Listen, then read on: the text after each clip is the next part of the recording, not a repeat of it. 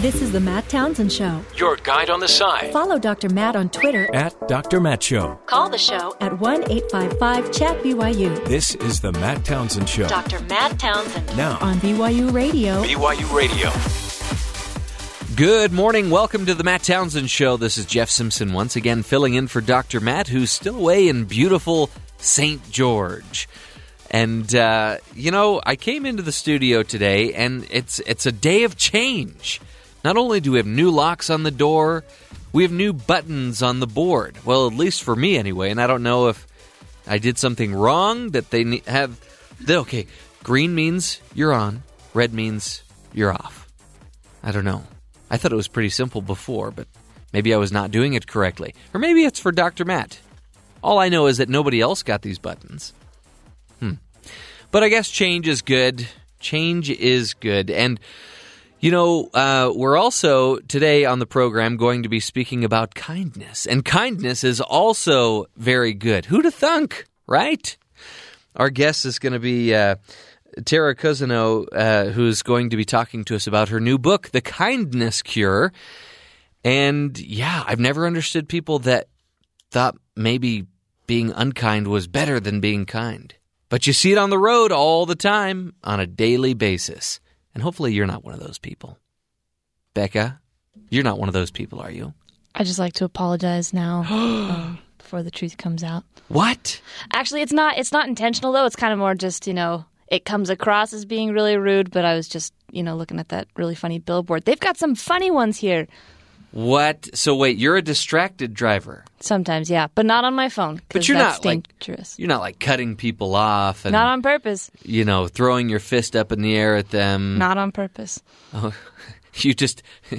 It's you know, sometimes things accidentally happen. You have these spasms. Your arm shoots out, and I feel like it can be misconstrued. Misconstrued, yeah. But. Sure. Okay. Yeah. Maybe that's why people aren't kind because there's a, a, an element of un- misunderstanding. But we'll find out more about that and how that helps. It can actually help our health and well being. And uh, I'm really curious to talk to her because really interesting and important topic. When we uh, just here in a few minutes with Tara Cousineau. I think I'm saying that right. Terry will find out for me.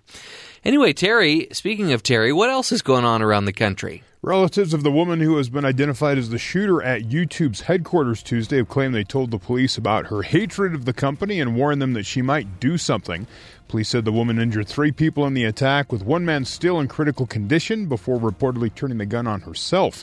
Her family told journalists about her vendetta against the company, which she believes had uh, suppressed her video posts, causing her to lose traffic and revenue. Her brother told a local ABC affiliate that his family reported her missing over the weekend and grew concerned when the police told her that her vehicle had been spotted 30 miles from YouTube headquarters. Uh, I Googled Mountain View and it was close to YouTube headquarters, and she had a problem with YouTube. The brother said, I called that cop again told him there's a reason she went all the way from San Diego to there so she might do something. So they didn't do anything. She got killed, and three or four other people got hurt. She was sleeping in her car. They didn't have any reason other than just to tell her to move on. Yeah, There's nothing. They couldn't. I mean, she wasn't breaking any laws, so they just told her to vacate the area, and that's all the interaction they had with her. Mm.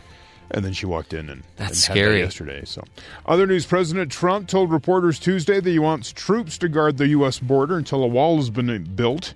Uh, we have a very bad laws for our border. We're going to uh, be doing some things. I've been speaking with General Mattis. Trump said we're going to be doing things militarily until we can have a wall and proper security. We're going to be guarding our border with the military. That's a big step. We really haven't done that before, or certainly not very much before. So, not just border patrol, but actual troops. That's what he's saying. Interesting. Now, hmm. uh, President Obama and President Bush both at different times sent the National Guard to the border, but they were there for administrative reasons. They weren't there to hmm. police hmm. the border. This, I mean, what he's proposing is going down there and having an armed, you know, like armed force at the border, guns, vehicles, those sorts of things. Sounds so, pricey. I and I don't know if they want to do that.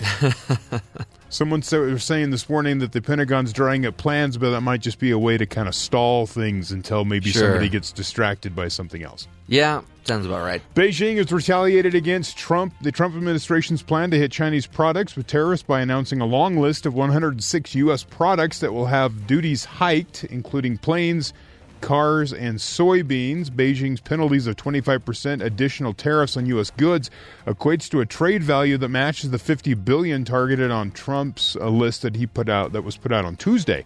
According to China's Commerce and Finance Ministries, chemicals, corn products, orange juice, whiskey, beef are among the um, some of the U.S. products that will be hit by the new tariffs. Earlier, the Chinese government said it strongly condemns and firmly op- opposes Trump's proposed tariffs, calling them unilateralistic and protectionist. China's uh, countermeasures will come into effect when the U.S. formally imposes its tariffs. Mm-hmm. At what point do we call it a trade war? Ooh. I saw reports today that says, "Ooh, it's escalating," but they weren't ready to call it a trade war yet. I'm like, well, we're both raising prices on everything. This makes me think of risk for some reason when you said China, war. China put uh, flamethrowers on the list, so there's a tariff on U.S. flamethrowers. Oh, Didn't know we had a market. Dang for it. that. Yeah, I know. It's like ah. I don't know if that's the one that Elon Musk made that we were talking about a few months back or a few weeks back, but we'll see. Uh, Special Counsel Robert Mueller's team has reportedly told uh, the president's attorneys that he is not a criminal target of the probe, but he remains under investigation.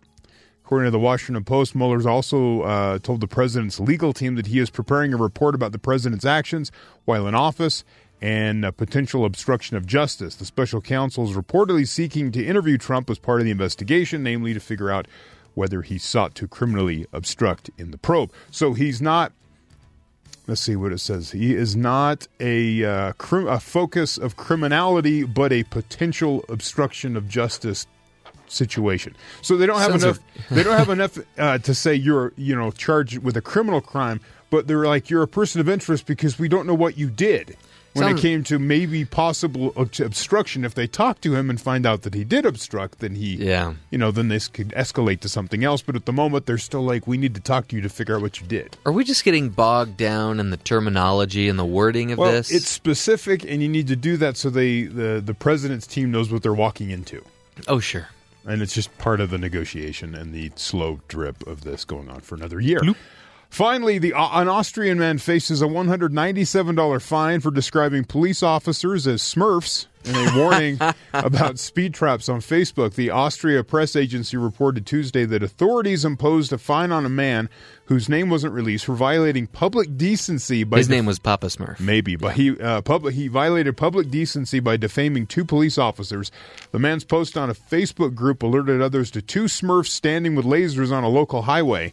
A police officer who was also in the group filed a complaint. The man uh, maintains the term Smurfs was meant as a harmless joke rather than an insult and plans to defend himself in court. Actually, this sounds like the words of Gargamel. Ah, That would be more likely. Because Papa Smurf would never turn on his own kind. But Gargamel, whew, that unibrowed villain wouldn't put that past him. You know, a lot of this would just be solved if we could all just be a little kinder. Which is exactly what we're going to be talking about when we return here on the Matt Townsend Show with our next guest. We're going to be talking about the kindness, the kindness cure when we return.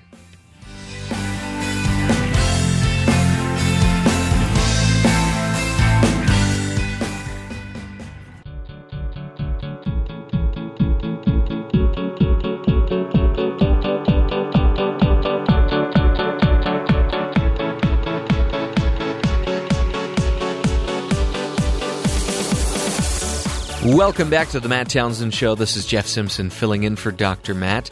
You know, usually when we look for healing, we head to the drugstore, we go to the doctor's office, the hospital, even the outdoors.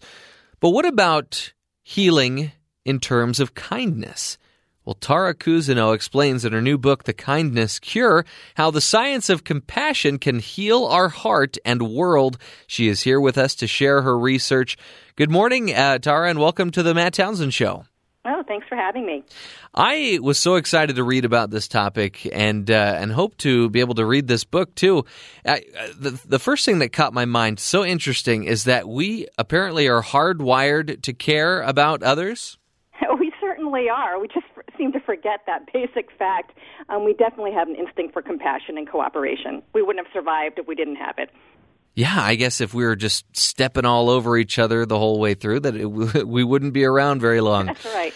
um, another thing you mentioned here is that compassion is essential to our happiness, and I, I wonder if there are people out there that feel like, well, I, you know, I tend to keep to myself, and things seem to be working out just fine for me.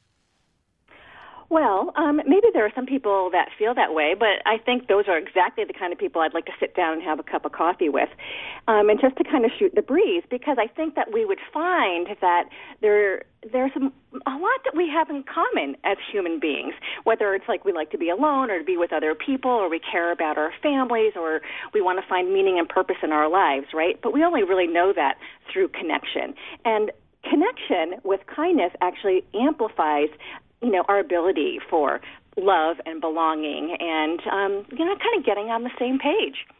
Yeah.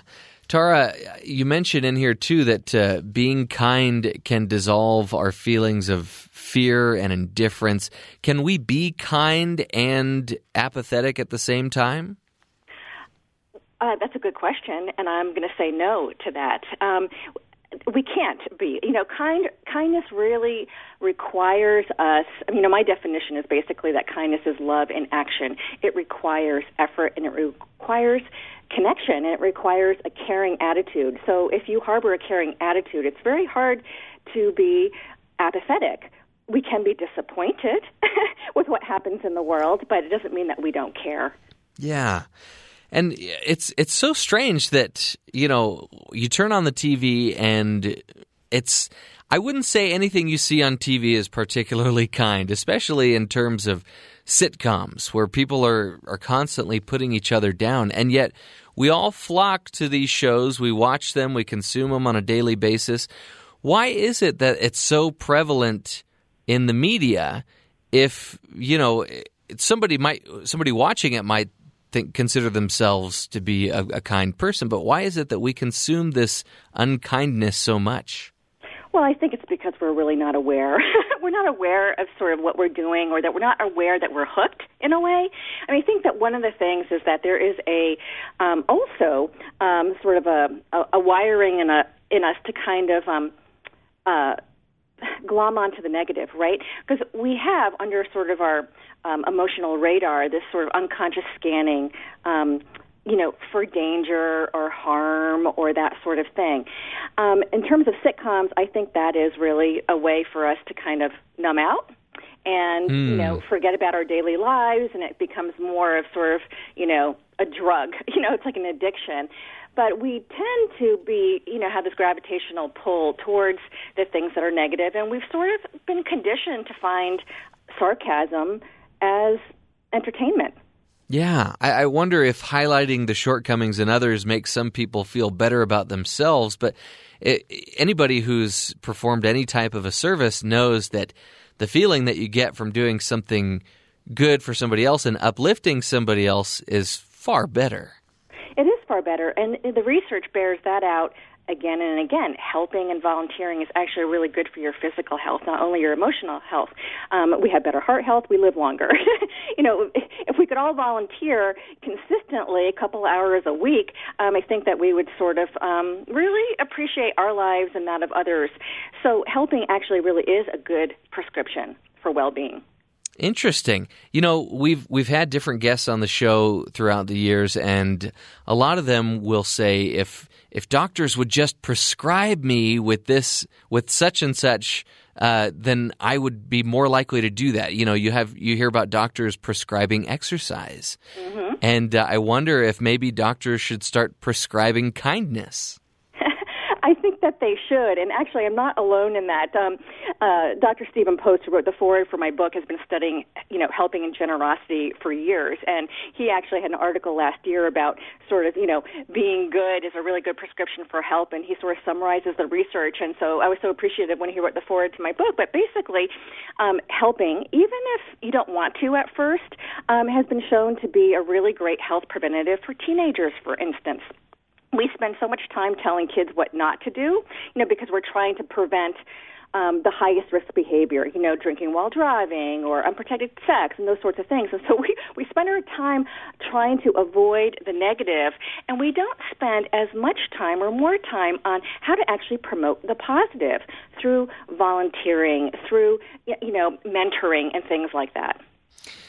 Interesting. Tara, let's switch gears here just a little bit. So, do you feel like maybe there is a kindness phobia or do you feel like there's this mentality that it's it's cool to be unkind or cool to be cruel, I think is what you mentioned in your book? Yes. Well, I think that it is, and you know, to kind of circle back to how we sort of are sort of conditioned with sitcoms that are really sarcastic and it's, and it's putting people down. I think that there is really an amplification of that in our culture, and it's so easy. I mean, you know, in this day and age, we have access to social media and the internet 24/7. We can actually spread bad news really quickly, and we all can also spread good news really quickly. And and and my estimation is that we're sort of at this inflection point, and we can kind of orient ourselves in either direction. So, you know, if you know, there are a lot of social media companies that are sort of, you know, under the gun right now for, you know, really promoting or propagating um, an orientation towards negativity, fake news, and that sort of thing. And I actually think that there really is something to this. We can intentionally use our media and our social technologies for the good, um, but that has to actually be well thought out and done on purpose and with heart and with awareness that there are consequences to the kinds of information and communication that we put out into the world. Tara, it's interesting that you mentioned social media because I, have made a point now whenever I, I read some sort of an article that I just know there's going to be negative comments. I make a point to not look down in the comments section because they're always just horrible. They are horrible. oh. Oh, I've got my daughter applying to colleges, and she said, "Mom, there was this one call, you know, comment that said so and so." I said, "You cannot read the comments.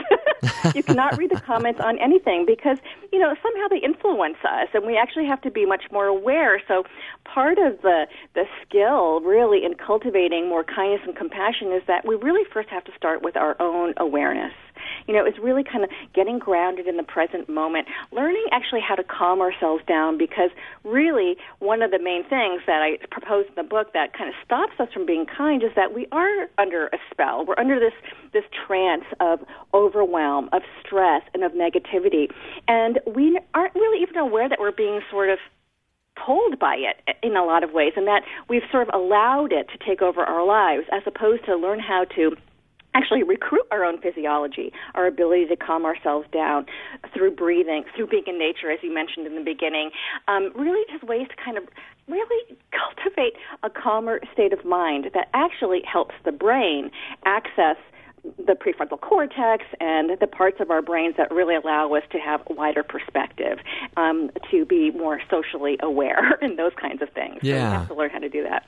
If you're just joining us, we're speaking with Tara Cousineau, who is a uh, clinical psychologist, and she's also the author of the book The Kindness Cure. Tara, it's interesting. You mentioned uh, wiring in the book, and I wonder, I, I wonder uh, we you mentioned social media and how people will bring up all these negative comments, and it seems like maybe we need a little bit of rewiring to the point where you know we we see it on the road too, where people uh-huh. are just so rude to each other. And for me, I try to think, you know, would I be saying what I'm saying now? Like if I'm talking about somebody else, would I be saying that if that person were in the room? Or Mm-hmm. What if the person that I get angry with that just cut me off in front of me in the car, what if that's my next door neighbor? You know, I, I, I wouldn't treat my next door neighbor like that, right? So why would I treat this total stranger like that? I wonder if, if we could just do a little bit of rewiring like that.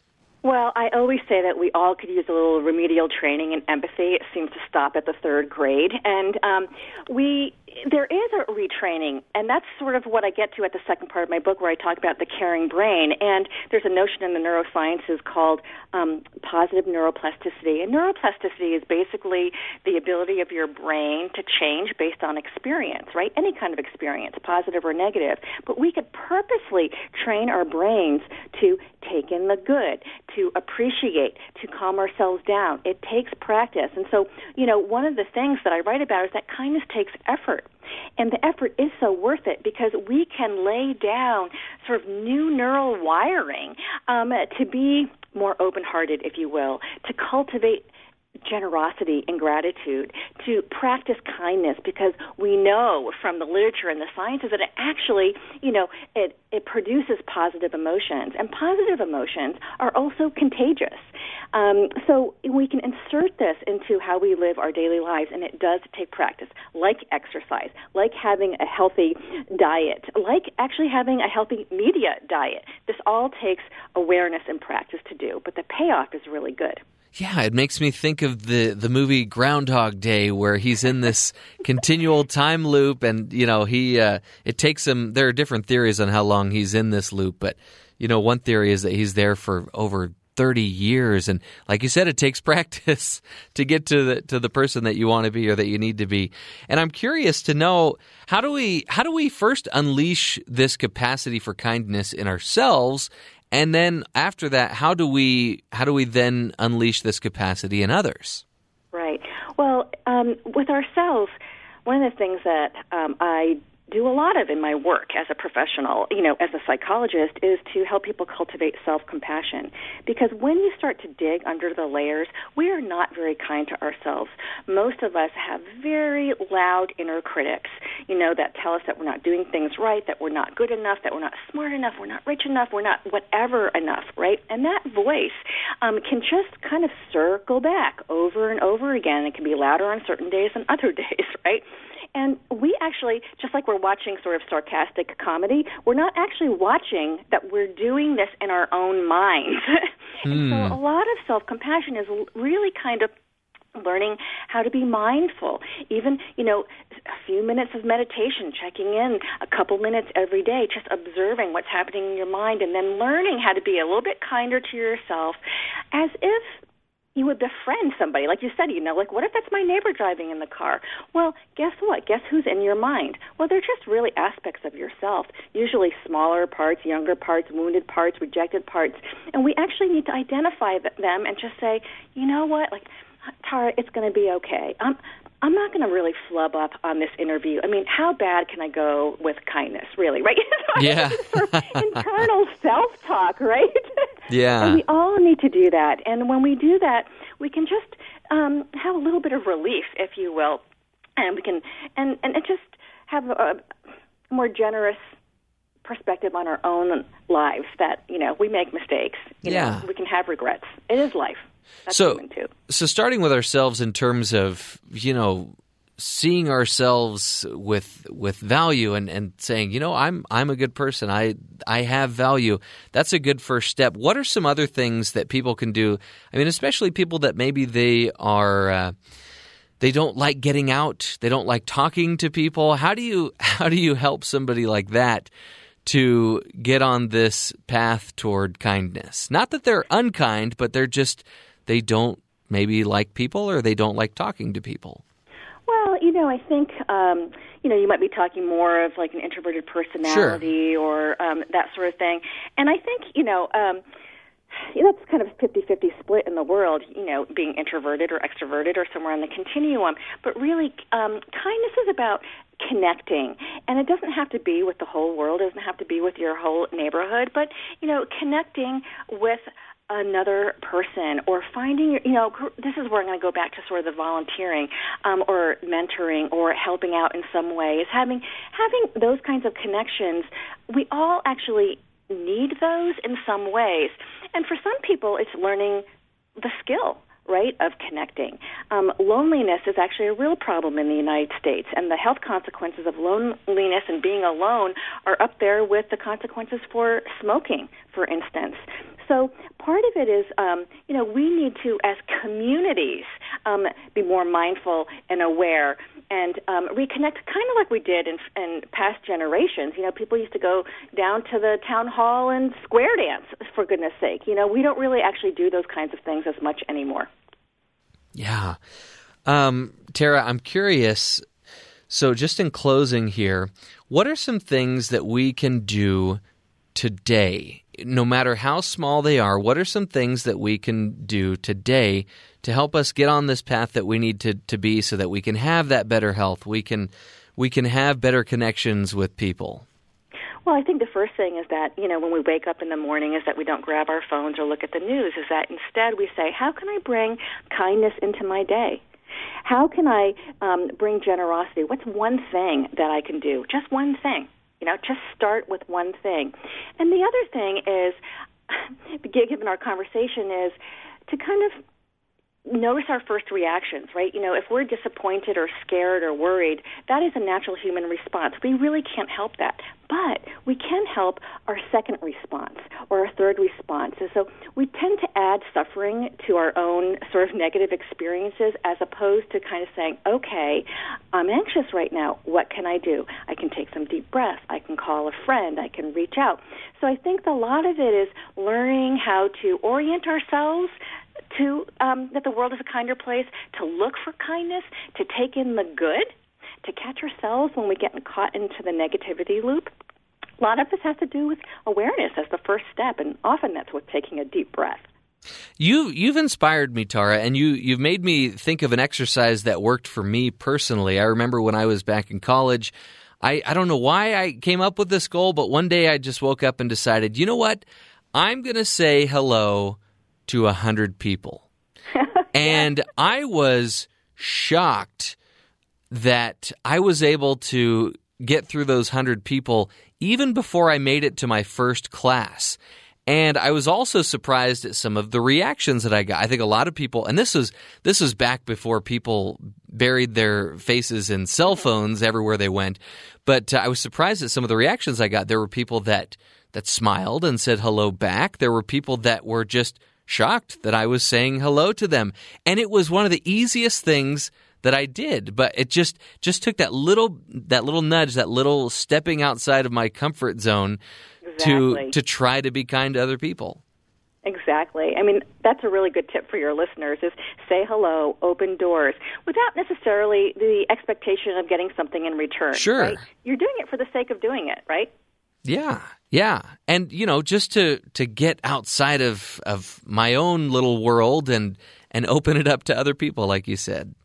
Right. And one other thing I'd like to say about what you did is that I bet that you influenced at least three other people. You know, there's this three degrees of influence rule. And when we insert a certain kind of idea or behavior into a social network, whether that's online or online, it spreads out you know, to three people, like three degrees. And so I like to know, you know, I just remind myself, like, if I do something kind or good or generous, that is most likely going to influence that person to pay it forward in some way. And that is really powerful. Yeah, and like you said, you, you're not doing it for your own gratification. You may never see the sequel to that story, but That's right. yeah, that's not why you do it. Well, Tara, we really appreciate your time here on the Matt Townsend Show. Her name is Tara Cousineau, and she is the author of the book The Kindness Cure. She's also a clinical psychologist, a meditation teacher, a well being researcher, and social entrepreneur. And we've really enjoyed her time here on the Matt Townsend Show. When we return, we're going to do a little coach's corner, or rather, we're going to replay a coach's corner with uh, Dr. Matt Townsend. When we return, this is the Matt Townsend Show.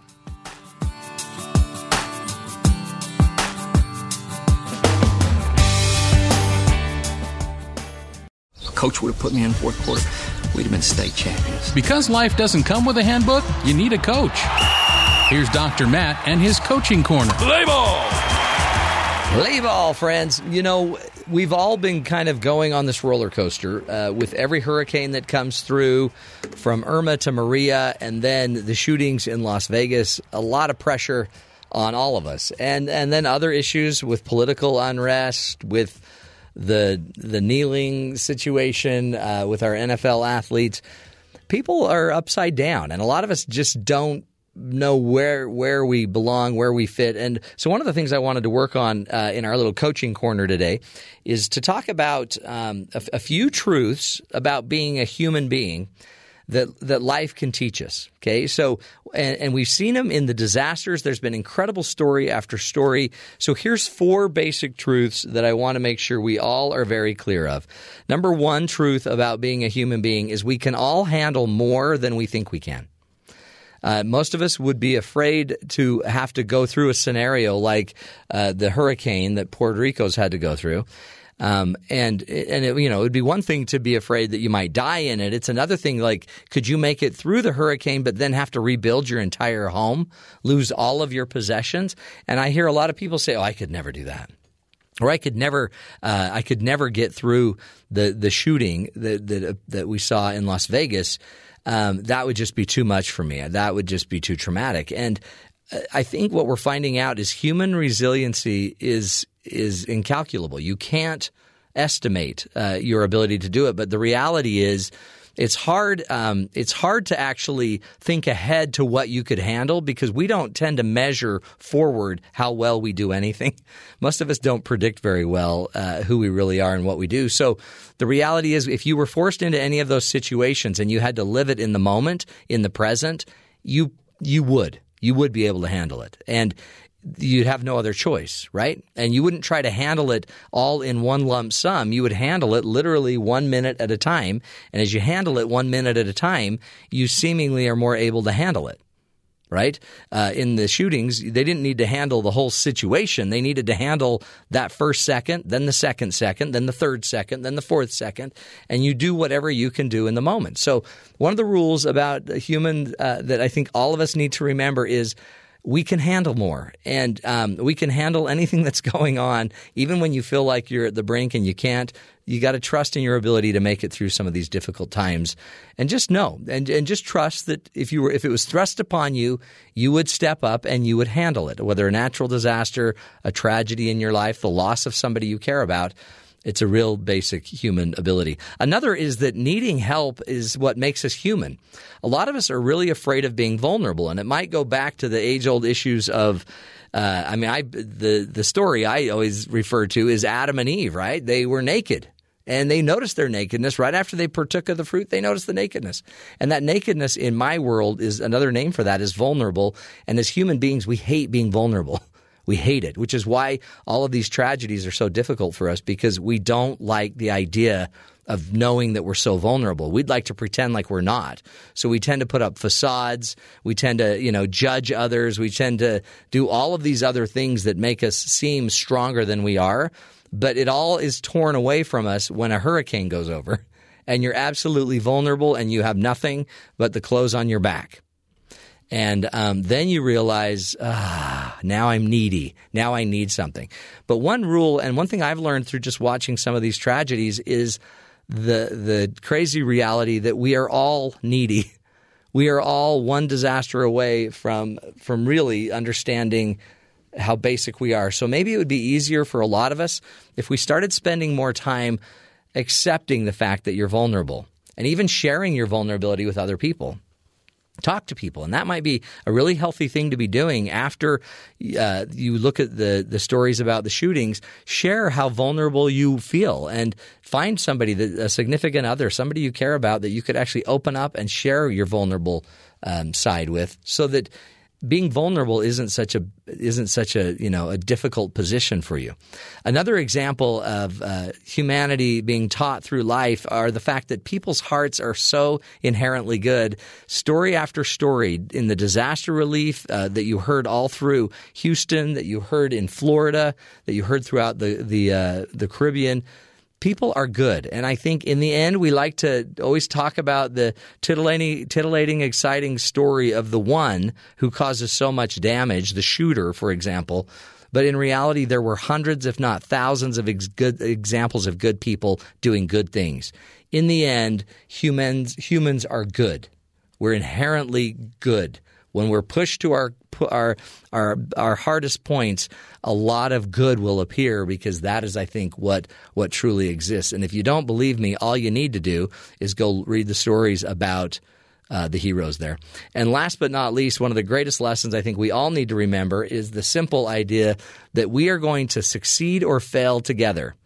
If you're not learning that lesson through all of the d- disasters and the tragedies you're seeing in the news, then you're then you need to pay attention. We are going to fail or succeed together. Gun control or whatever the gun issues are going to become, we are going to succeed or fail on that issue together. Healthcare, we're going to succeed or fail together.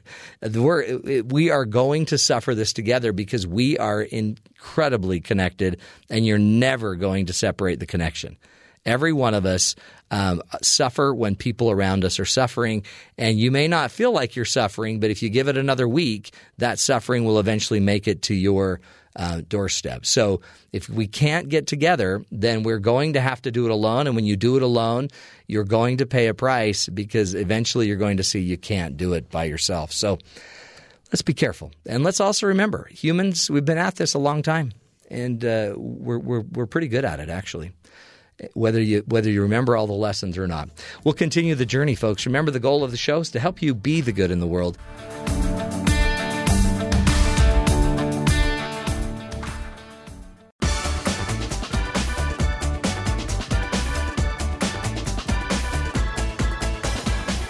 Welcome back to the Matt Townsend Show. You know, a while back, Dr. Matt spoke with Heather Johnson, who's an adjunct uh, faculty member at BYU. For uh, she's been doing that for nearly ten years. She's passionate about teaching students the principles behind successful families and the importance of families spending time together. And uh, a while back, Dr. Matt started his interview with her by asking her to tell us how she started doing research on families. What happens is there's a great article in the New York Times. Yeah. Comes out back in March. And Emory University, some psychologists there were commissioned to look at dysfunctional families. So they get this commission and they're like, ah, you know what? I don't really want to look at dysfunction. Right. Instead, let's look at what makes a family successful. Functional families. Fantastic, right? Let's Yeah. go the other direction and put a positive spin on this. So they start looking at these families and they find out that families who are most successful have a strong family narrative. Hmm. Super cool. So we'll talk about what that means. But really, they're arguing now that this could be the single, single greatest predictor of children's emotional health and happiness. The single greatest. That's a huge claim. That is a huge a claim. claim. So, right? of all things that could improve a child's success rate, Right. a narrative. a family narrative. So, family narrative is simply the stories we tell our children about our families. That's all we're looking at. Very simple, very easy. Well, okay, but hold on. But like, if I'm like, okay, so Grandpa, when he went to prison, Right. that's a different narrative. But it's still about your family. Oh, interesting. So just making them connected to their family through right. narrative. So let's do benefits first, so we understand kind of where this comes from. The benefits again are monumental. The first one is, and the biggest, is that it connects our children to a greater body of people. Yeah. they are no longer alone. They're not fighting the fight alone. They're not going through a random Tuesday alone. They have this connection to people that are much bigger than them. That's cool. And it can go through generations and generations. Now, once we have this connection, it forms what we like to call an identity. It gives them their their identity and builds it upon these relationships. Now, I think about identity, especially in our family. I come from a long line of baseball players, which means our family narrative is filled with a lot of baseball Yeah, stories. athletes. Yeah. Now, to explain how this works, I could go play baseball in high school or softball and have a really bad day. I could strike out, you know, five times, go 0 for 5, bad day at the plate, and I can come home. And because of this identity and stories, I have people around me who know exactly what it's like to strike out five times. Interesting. Yeah, game, that's right? great. So there's someone there to say it, whether it's okay or let's go practice or let's you know figure out what's going. Let's work through it. Now, at the same time, I could go to that to the baseball field and I could have a great day. I could go five for five. You know, I could have game winning catch in center field, whatever it might be. Yeah. And I come home, and not only do I have people around me who share that and can help me understand and feel good about it, but I've got stories of a grandfather and a great grandfather and their wives who supported them, who all then build into my great. identity. Yeah. Right? So we're connected to a lot more than just ourselves, and we feel understood and we feel accepted. Now, one of the biggest reasons kids are going to start making choices that we don't necessarily approve of is because they don't feel accepted in any group, let alone in their family. So they're out trying to fit into a group or find a group. Exactly but you're, right. th- so the family narrative just helps create the context for the fact that they fit. They belong to this group. It's exactly right. inherently. right. They know where they belong. It's exactly right. A couple other huge benefits that the research at Emory University found. They also found out that families uh, who have a strong family narrative, their children have higher self esteem. wow. They're better able to tackle challenges that come their way. They have or feel that they have a great, greater sense of control over their lives. They're more resilient. I mean, think about those benefits. Those are monumental Yeah. things for getting kids through not just tough years like junior high and high school, but into adulthood. We need those things. We had Bronco and Holly Mendenhall on the show. So what do you do though if your family narrative is football? Sure. But you're the kid that's not the football player. Some of Bronco's kids are more like artists. They're they're not necessarily football Right. players or athletes. They And- like football, but they'd rather do art. Right, and that's okay. What you're going to do is you're going to recognize that, like, that family narrative fit for us. Right. There were some other things, though, that fit better for my brothers that didn't necessarily fit for me. And so you work through until you find a family narrative that will fit the entire family. Yeah. But understand that this narrative is a lot bigger than just who's living right now Mm-hmm. and who lives in our home. So a successful family narrative is what's called an oscillating narrative. An oscillating narrative looks at the ups and the downs, or the goods and the bads Cool. not just the bads. So we don't want to have conversations with our kids that only say, "Man, your grandpa was amazing. Your mom's amazing. Everybody's amazing," because that's not true, right? Right. And we don't want to have it the other way, where all we do is talk about all the crud and Uh-huh. hardships that we've dealt with for the last hundred years. Right. We're not doing that either. Because my narrative would have been, uh, we don't do math. We're Townsends. Townsends don't do They math. don't do math, right? But but so you want the good and the bad. That's actually really cool too because some of the bad actually might be things that are. I have a client that their whole family has anxiety. Right. So part of the bad, I guess, is that we have anxiety, but they also have the stories of conquering it or mastering it. So we're a family that might tend to be a little more anxious. Sure. And we still can make the best of our world. Absolutely. And so you touch on the exact point of the oscillating narrative. The key then is n- bigger than the ups and the downs. It's then making sure that we make the point that through the ups and downs, this family still stayed strong. That is cool. or that individual Mm-hmm. still made it through. And so just like you're saying, we want to make sure we hit both uh, you know Yeah. sides of the spectrum, but that's the key. It's that we can do it and we have. Your great grandpa did it. It was hard, Yeah. but he got through it. Or this family, you know, 200 year whatever it might be, tell those stories. That's huge because it's that's the key, I guess, to resiliency. So you're teaching your kids this is a resilient tool that's actually coming from your history, your heritage. Absolutely. And it also says you're anchored. So you don't need to float away and go disappear and not become something. You're going to just add to everyone else's legacy. That's exactly right. And this legacy is also going to buoy you up. I love this. And so that's what they draw on. See, not so weird. This is a right? narrative. This yeah, is why good stuff. We need to make it like superhero story, but it's really not. It's also superhuman. You're just humans. It's us. But this is our context of all of our family. Right. And the next question oftentimes parents will ask me is they'll say, wait a second, though, do these stories have to be true and accurate? Oh yeah. Because we've all heard the stories, right? Yeah. Our, you know, great aunt somebody tells us a story and then we hear it from our dad and he's Right. like, that's not Yeah. what happened. So we hear that. Now, the great thing is they don't necessarily have to be 100% accurate. Now, we are not suggesting you make stuff up. That's not what we're talking about. Did you here. hear how Grandpa uh, stopped the Civil War? Right, yeah. That's amazing. We're not going that far. But as far as accuracy goes, what happens is when we tell these stories, we're usually telling them to a family member because they're struggling in some way or need some help. And so we modify the story to fit their situation. Oh, cool. That is perfectly okay. Yeah. And that's okay if that's the narrative that's passed on. You know, we're we're so quick to say, well, maybe I shouldn't say it because I don't really know if he was 10 or 12.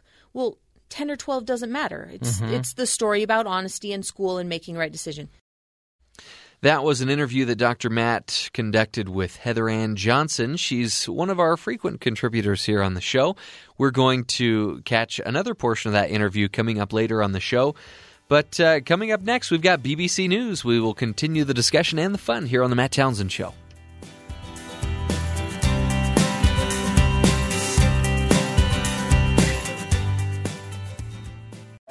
This is the Matt Townsend Show. Your guide on the side. Follow Dr. Matt on Twitter At Dr. Matt Show. Call the show at 1 855 Chat BYU This is the Matt Townsend Show. Dr. Matt Townsend Now, on BYU Radio. BYU Radio. Good morning. Welcome back to the Matt Townsend Show. This is Jeff Simpson filling in for Dr. Matt. We've also got Becca Hurley, who's running the board for us and adding a little color commentary, as well as Terry South, our wonderful producer. And we have a fantastic show ahead for you today. We just finished uh, speaking with our last guest about how we need to be more kind and how being kinder can help our health. It can help us reconnect with how we're actually wired. We're actually wired to be compassionate, which makes sense because we probably wouldn't uh, be where we are in the food chain if we just were constantly stepping over each other and and trying to bring each other down. But uh, it's interesting because it made me rethink some of the shows that I watch. Not that I watch horrible shows or anything, but if you just look what's offered on TV, there are a lot of programs where the the main point of the show is to bring other people down. And that's not being kind, right? And yet we eat it up. Yeah, you got that giant laugh track. spoon. You know, it always seems funny, and then no one's actually hurt. Right. It's rare that you see a sitcom where the focus isn't to bring other people down. You know, maybe I, I, I was trying to think of one. I was racking my brain to try to come up with one.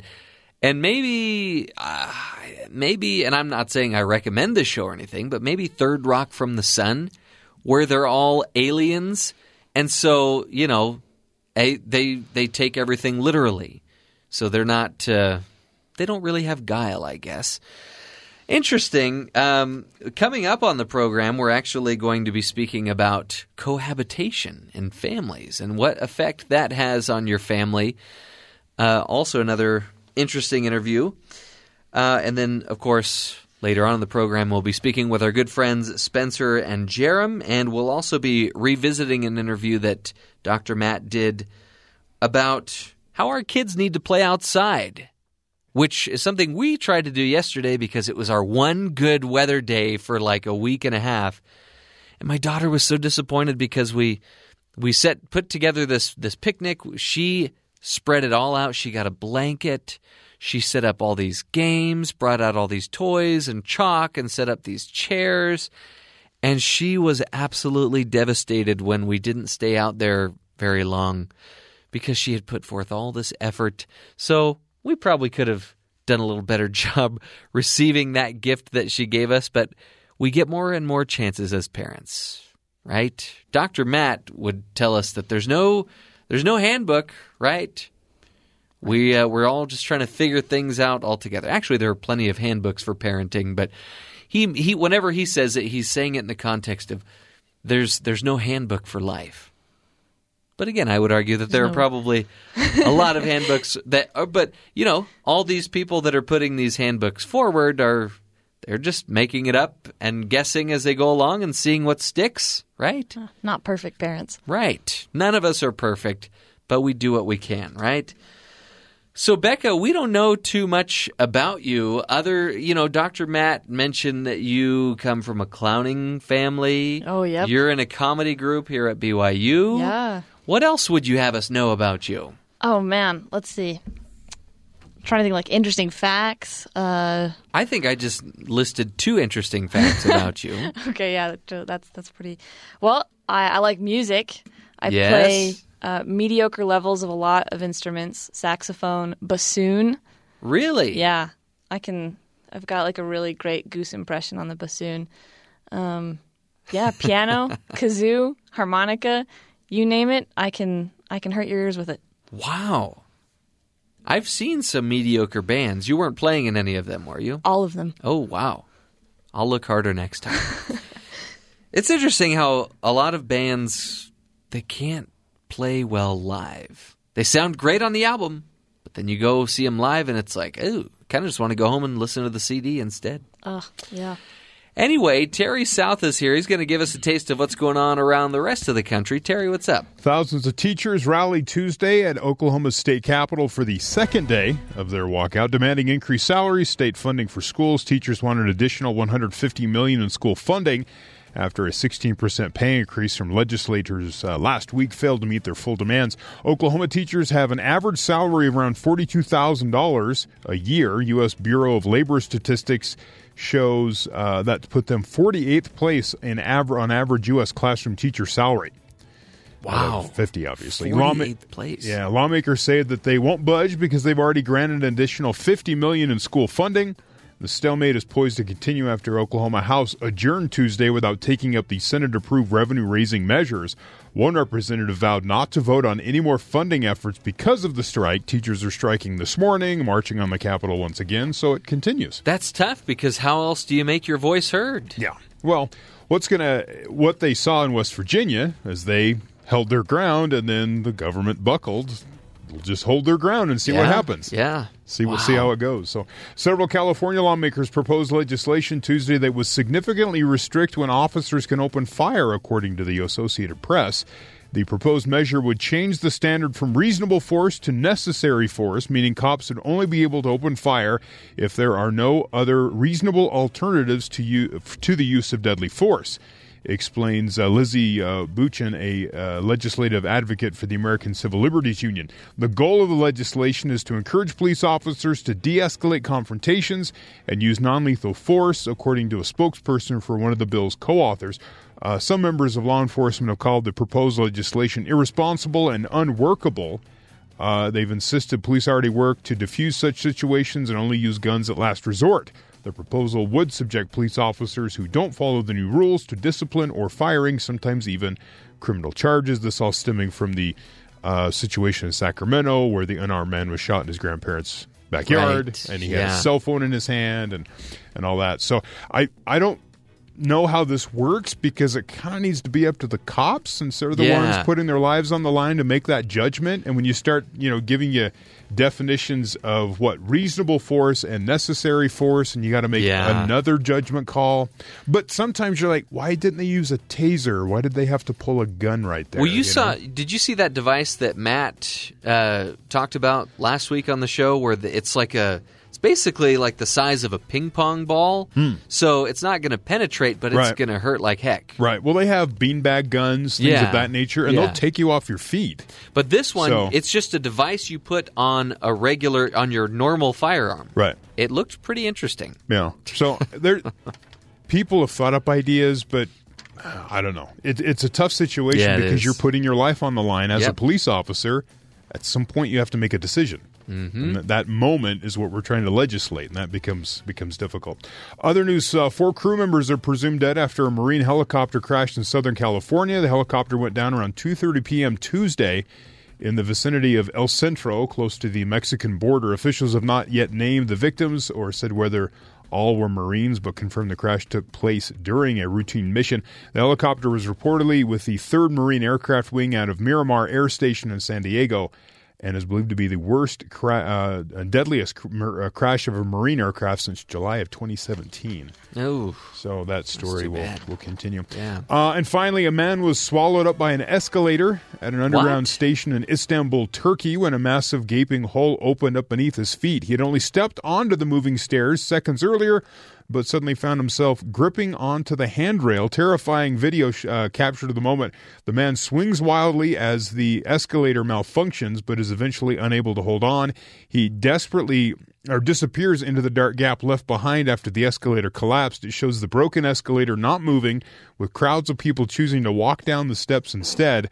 After the man lost his grip, he, pummel, he, he plummeted through the escalator hole and was reportedly trapped under the metal stairs for over an hour. oh, He was rescued by firefighters. He was taken to the hospital by ambulance with minor injuries. Maintenance workers had reportedly put up a warning sign near the broken escalator before the accident occurred, but it failed to prevent anyone from actually using it. okay. Can I just tell you how many people this is their nightmare? Oh, yeah. Not not that you'll fall down a hole in an escalator, but that your clothes will get caught mm-hmm. and Your you'll just shoelace. get dragged yeah, under. this is Yeah. terrifying. They were telling people not to wear Crocs. I remember when that was a thing where people were getting stuck in the escalator because of Crocs. Yeah. So this one was, was broken, but for some reason people just didn't see the sign, walked in, and this is the guy that fell through.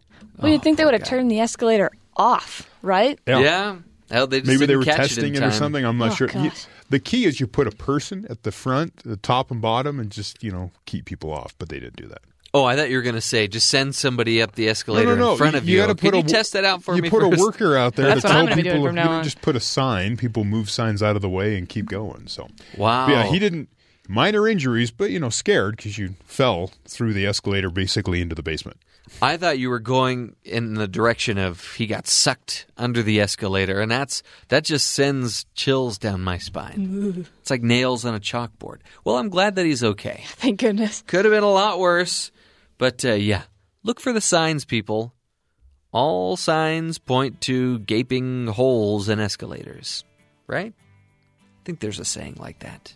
That's I'm to my, write that down. my grandma always told me. That's that. going on the quote board. When we return, we're going to be speaking about how cohabitation affects families here on the Matt Townsend Show.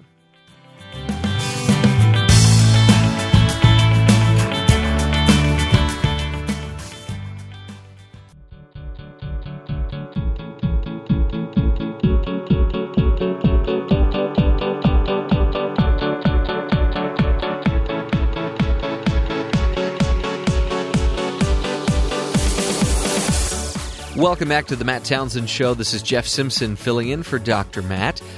Living together outside of marriage has become one of the more common ways to start a family in the U.S. and the rest of the world. In fact, 40% of births in the U.S. now occur outside of marriage. And as some scholars believe, family stability is more important than marriage when it comes to the well being of children. But recent evidence has shown that marriage itself is strongly associated with family stability. Here to speak with us today about cohabitation and marriage is Dr. Laurie DeRose, a, a sociologist at the University of Maryland. Uh, Dr. DeRose, welcome to the Matt Townsend Show. Thank you, Jeff. So I, I'm really interested in this topic, and I'm curious to know just right off the bat. I'm going to come right out of the gate with this question: How does cohabitation affect family stability versus marriage? There's actually a pretty simple answer to that question in that cohabitation is less stable than marriage. I mean, if if you're concerned about family stability, you'd like to believe that cohabitations with children are more stable than cohabitations without children, which they are, but they're still not as stable as marriages with children. Is it the the lack of commitment? Like we're not willing to go all the way to getting married, so we're not committed to this uh, to this family relationship. That's definitely at least a piece of it. Um, Dr. Bri- Brienna Perelli-Harris has done work actually doing focus groups across Europe to ask people what cohabitation means, you know, because the idea that it's that cohabitation is uncommitted doesn't have to be universal. So she's basically talked to people about what cohabitation means, and she's found lots and lots of differences across different European countries. But the one constant is the one you just pointed to, Jeff, which is that in general, it's a less committed relationship. It, marriage is universally viewed as a more committed relationship, and that's not a shocking finding at all. Right, yeah. That it's just that until you ask the question carefully, you, don't know the answer. You only assume the answer. Sure. And she's asked it carefully. You know, I remember seeing. I I rarely watch you know these entertainment shows like Entertainment Tonight or or Extra things like that. But uh, I remember there was somebody talking about a a celebrity couple that was getting engaged, and they said like getting engaged is like the new. Okay, now we're now we're dating you know, and getting married is like the new getting engaged. I'm curious to know, we, we shared some statistics at the beginning about cohabitation. As cohabitation is becoming more and more common, is it is it also becoming more like marriage? Um, that's a tougher question to answer because on the one hand, yes, as it's becoming more common, it's becoming more like marriage in that the people who choose to cohabit are no longer as different from the people who choose to marry marry than than they were in previous eras where it was an avant-garde kind of unusual thing to do. Um, and that's part of what makes understanding the actual effects of cohabitation tricky because if cohabitation is rare, the people that are cohabiting are people that are unusual. But it also swings back the other way when cohabitation becomes so common that the folks who marry, or I should say, who directly marry, that's that's the new term that gets used in the literature now, direct marriage, which means getting married without cohabiting first.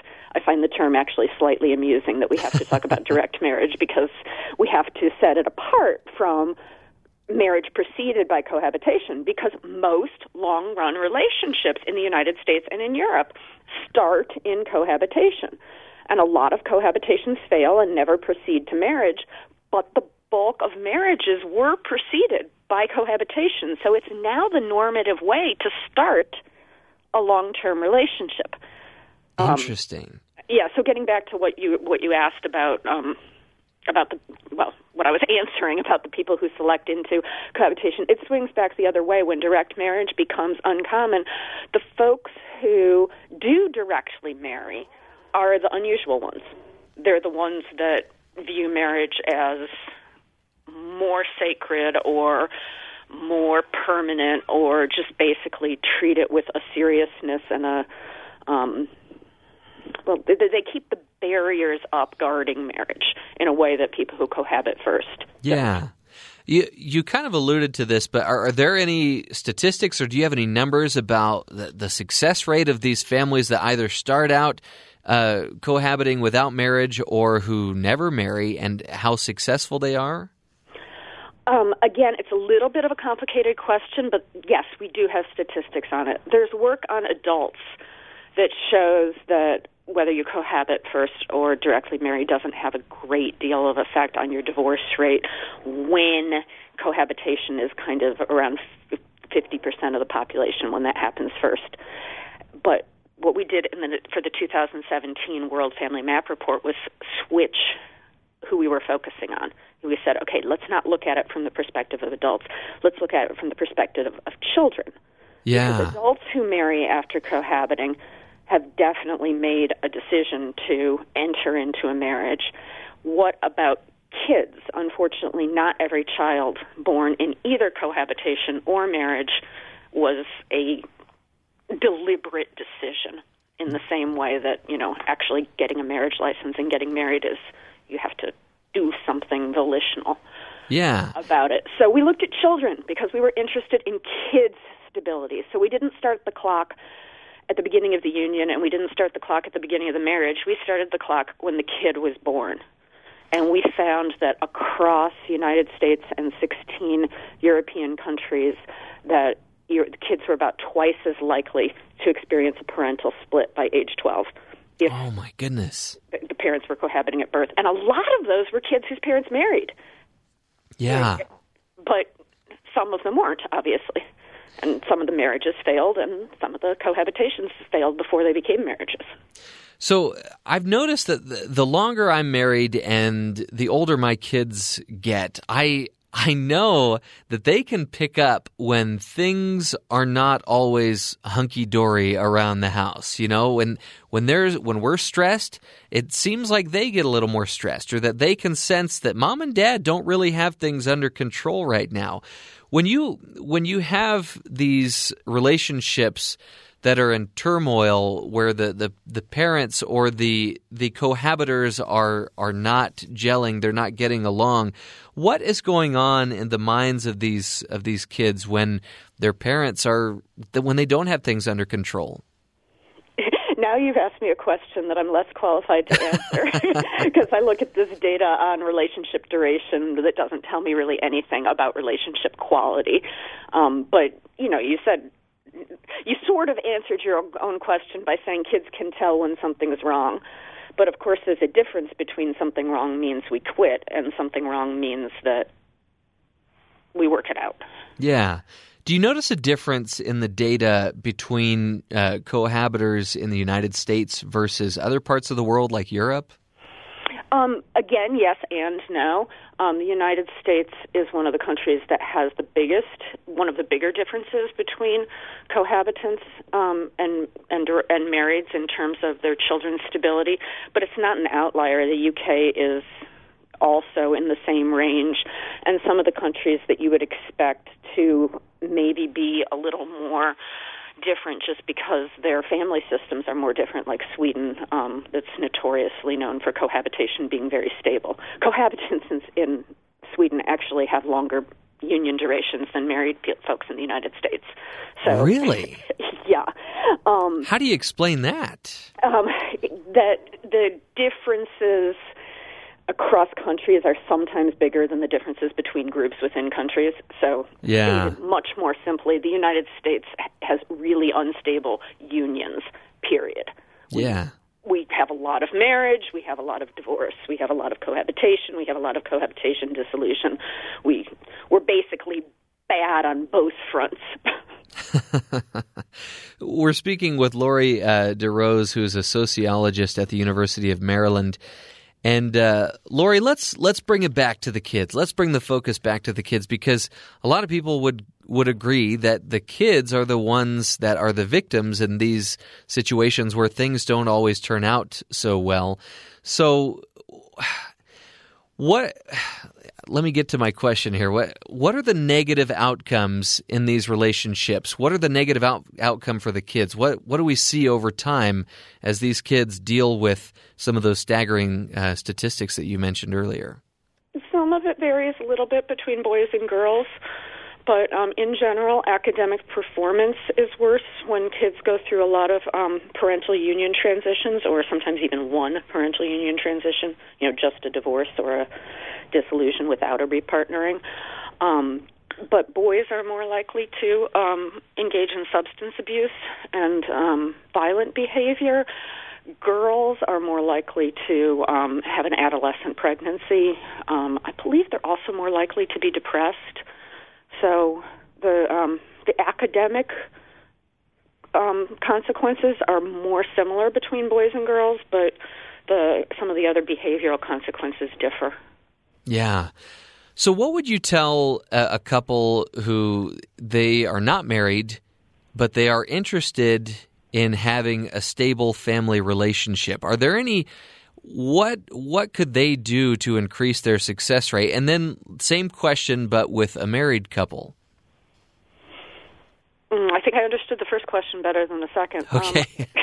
Um, um, getting married is no magic bullet. It doesn't make your relationship perfect, but if you volitionally enter into a relationship and you have the social signaling to the rest of the world, yes, we are a couple and you have the internal pressure that comes from that. I mean, we sometimes talk about conformity like it's a bad thing, but having people expect us to stay together because we're married is not necessarily bad. Um, so for cohabiting couples making the decision to marry, um, Scott Stanley um, from the University of Denver likes to talk about um, deciding rather than sliding. That you decide to be in union together rather than sliding into a long term union because well you probably make a better decision if you do it up front than after you have all of these sunk costs from years together and maybe even a child together sure yeah so, you know, in a lot of these relationships, it seems like maybe the only solution is to either get divorced if you're married or to break up if you're not married. Is there a way that this can be done that can minimize the damage that's done to these children? Um, again, I'm a little out of my depth there, but it seems like maintaining the relationships with both parents it does help kids, um, especially um, just being able to gain from what from both parents and have them not continuing to fight. Now, of course, that's a little bit idealistic because folks that couldn't manage to stay married aren't the best candidates for communicating beautifully and treating each other wonderfully in front of their children. But yeah. um, those things are obviously recommended. Is your data, it seems like the data is suggesting that things are going to continue going in the way of cohabitation versus marriage. Is that true? I don't know on that. Um, it does. I agree with you. The data does seem to point in that direction. If you look at trend over time, cohabitation, um, especially at some point in people's lives, is becoming increasingly normative. Um, so it's certainly going in that direction. It'll be interesting to see how far it goes in that direction. You know, how big a minority the folks who direct marry are um, in in future generations. So, just in closing here, uh, I'm curious to know what's what's the one thing Dr. Matt always likes to talk about the one thing that we can know today. What's the one thing that you wish all parents would know about establishing and and having a stable family? Um, it's great when your kids know that you're crazy about each other. yes. Um, that the, the quality of the parental relationship really, really does affect kids, and they need to know the good stuff. Um, they need they need to have the things that brought you together and the things that keep you together celebrated. Yeah, I think you you're you hit it right on the head there because I I think it is important that we that we go on these date nights together, that we make time for our relationship with each other.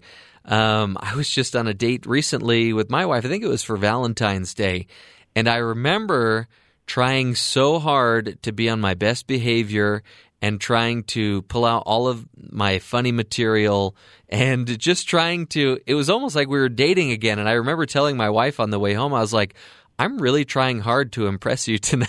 I love that, Jeff. yeah. And I, I i think that is so important.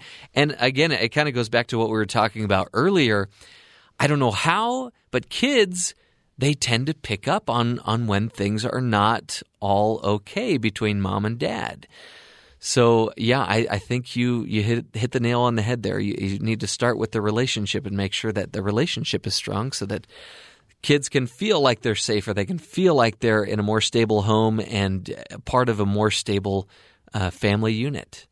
Mm-hmm. Well, uh, Laurie DeRose, thank you so much for your time here on the Matt Townsend Show, and thank you for your insights and your interesting uh, research that you've been doing. Keep up the great work. Uh, her name is Laurie DeRose, and she is a senior fellow at the Institute for Family Studies, a research assistant professor at the University of Maryland, and she's been talking to us about the effects of uh, cohabitation on families. When we return, Dr. Matt's going to be doing a little coach's corner here on the Matt Townsend Show.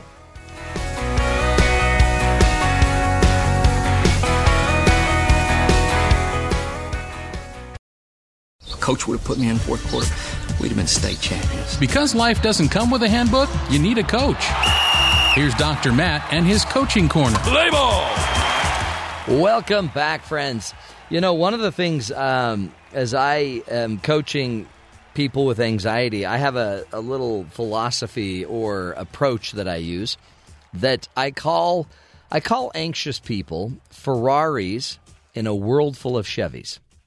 Okay, so it's it's the the person is driving a Ferrari, and some I believe some people, just like a Ferrari, some are just more uh, high performance um, as far as their their wiring, their sensitivity to information, their tendency to be anxious. They might, you know, heat up like a Ferrari. They might uh, spin out a little bit more. And then I, why I bring it up is that uh, I'm a big believer in a theory about high sensitivity, and we've had her on the show a couple times. Elaine Aron wrote a book called The Highly Sensitive Person, and she found out that about uh, 20% of the animal kingdom, really, 20% of them are more highly sensitive, meaning they're more prone to pick up uh, stimuli through their senses than the other 80% of the animals. And some of the research shows that these these uh, these people, this 20% of the population, are kind of like the early warning detectors for the rest of us. And high sensitives are the the they they probably smells bother them more, sounds, noise, heat, other information, other stimuli, um, loud noises bother them. The lighting matters to them. These are people that spend a lot of time thinking in their heads. They they spend a lot of time worrying about what happened and thinking about what might happen happen. And I noticed that um, the outcome the outcome of that, if you're picking up four times more information or stimuli, you're probably more likely to feel anxious. And um, then I I read Elaine Aron's book and I thought, holy cow, there's the data, there's the proof of of what's going on. And I, I realized that some people then are just like a Ferrari. And Ferraris are awesome. Don't I mean, but everyone thinks, oh well, yeah, you're just saying that people with anxiety are just better than the rest of us. No, I'm saying somebody that's a Ferrari It's a great car, but you don't want a Ferrari climbing a mountain, right, in the dirt and going four wheeling. Ferraris are awesome when we're on track. And so you'll see a lot of people with anxiety as long as they're in control and on track where they need where they want to be, life is great. But the minute you take a Ferrari off track, it starts to break down. Things start to happen. And so I think that's why um, to me it's a really awesome metaphor for dealing with what you would call anxiety or the high sensitivity that causes some of the anxiety. And so this is some examples of things you know um, to help you understand if you're a Ferrari or not. Uh, for example, Ferraris tend to they overheat pretty quick, right? So if it's getting if it's if it's if they're stressed, if they're anxious, if there's a lot of pressure on them, you might see them kind of blow up quickly, or you might see them try to disappear and go take a pit stop and stay away from everybody. They tend to hide away. A lot of Ferraris tend to be perfectionists. They tend to worry about the little things. And part of that, I believe, is if you're picking up four times more information or data than everyone around you, then the idea of going for perfection makes sense because you know four times more ways to make something perfect. Um, another idea of uh, Ferraris are simply the idea that if little things become big things, Ferraris, for example, you feel every bump in a Ferrari. You feel every little, you know, every little issue. It's even driving into a driveway. You've got to be careful because if it's too big of a dip, you could bottom out pretty easily. And these are all little signs of people that have a little anxiety. The neat thing about uh, about high sensitivity, if it's what's driving your anxiety, be just simply because you pick up so much more information, you might want to have more breaks. You might want to take more pit stops. You might want to make sure that you're actually taking some time or even more time to go put fuel and and to fill up your vessel again, right? Because it's not enough to just keep burning the candle. At some point you have to you know, you have to put more back into the candle. You have to put more oil back into the lamp instead of just burning it to the end. So think about yourself. Are you an anxious person? Do you tend to want to disappear and, and hide away from people? Do you blow up really fast? Does uh, the fact that you haven't had a meal yet make you really hangry? Do your do your medicines work really quickly for you? Are you somebody that when you take a pain med, it works? Are you somebody that when you drink caffeine, it it stimulates? I mean, there's some people that could drink all the caffeine in the world and it doesn't seem to affect them. High sensitives are responsive to a lot of these things. And then the natural outcropping or outpouring of too much stimuli is, um, guess what? A little anxiety. So pay attention to it. Um, I, I've actually been working on writing a book on it Ferraris in a World Full of Chevys. And also uh, another um, program I put together called Anxious and Engaged, where I know people that aren't even offering their greatest mission and they're not they're not offering their greatest gift to the world because they're too anxious about it. And so when we're too anxious, we get disengaged. And I feel like we've got to figure that out. When I disengage what I from what I'm supposed to be bringing to this world, then I'm not going to feel positive and hopeful in my life, which will probably cause my depression. Right? So depression comes from anxiousness and the anxiousness comes from maybe overstimulation. It's a pretty interesting um, approach and, and philosophy. And uh, we'll be talking a lot more of it on the show because I think it's so critical to each of us to get ahead of this. If you've got it in your family, quit running from it. Let's put you in the driver's seat of your own Ferrari and let's teach you how to drive it. More fun straight ahead. This is the Matt Townsend Show, helping you be the good in the world.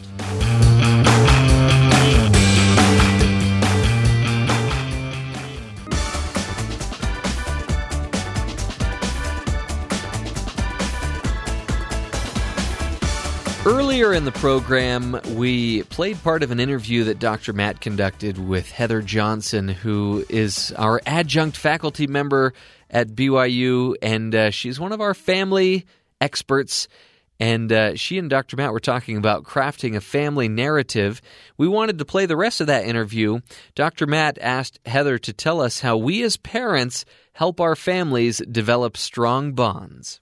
As we're doing this, one thing to remember, and then I'd love to talk about what we can do in our own household to start strengthening this narrative. We want to try and focus on not only our own stories that happen to us as children and you know teenagers and all of that but it's really cool too if we can focus on things that happened to our children before they were born meaning involving family members that they might not have met or that they're not Ah. around a lot Yeah.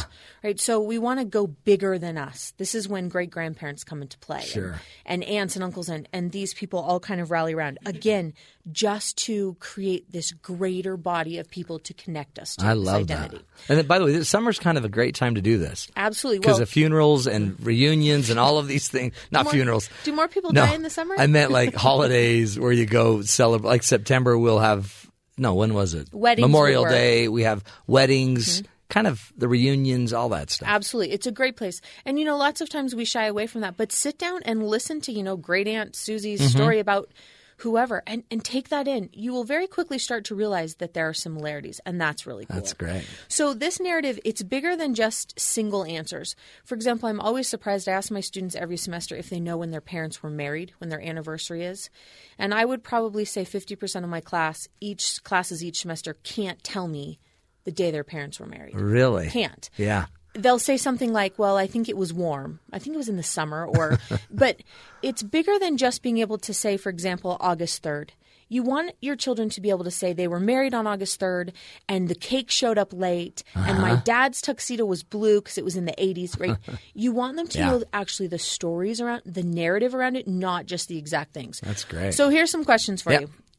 Tell me, do you know where your parents met? Uh, prison. In prison.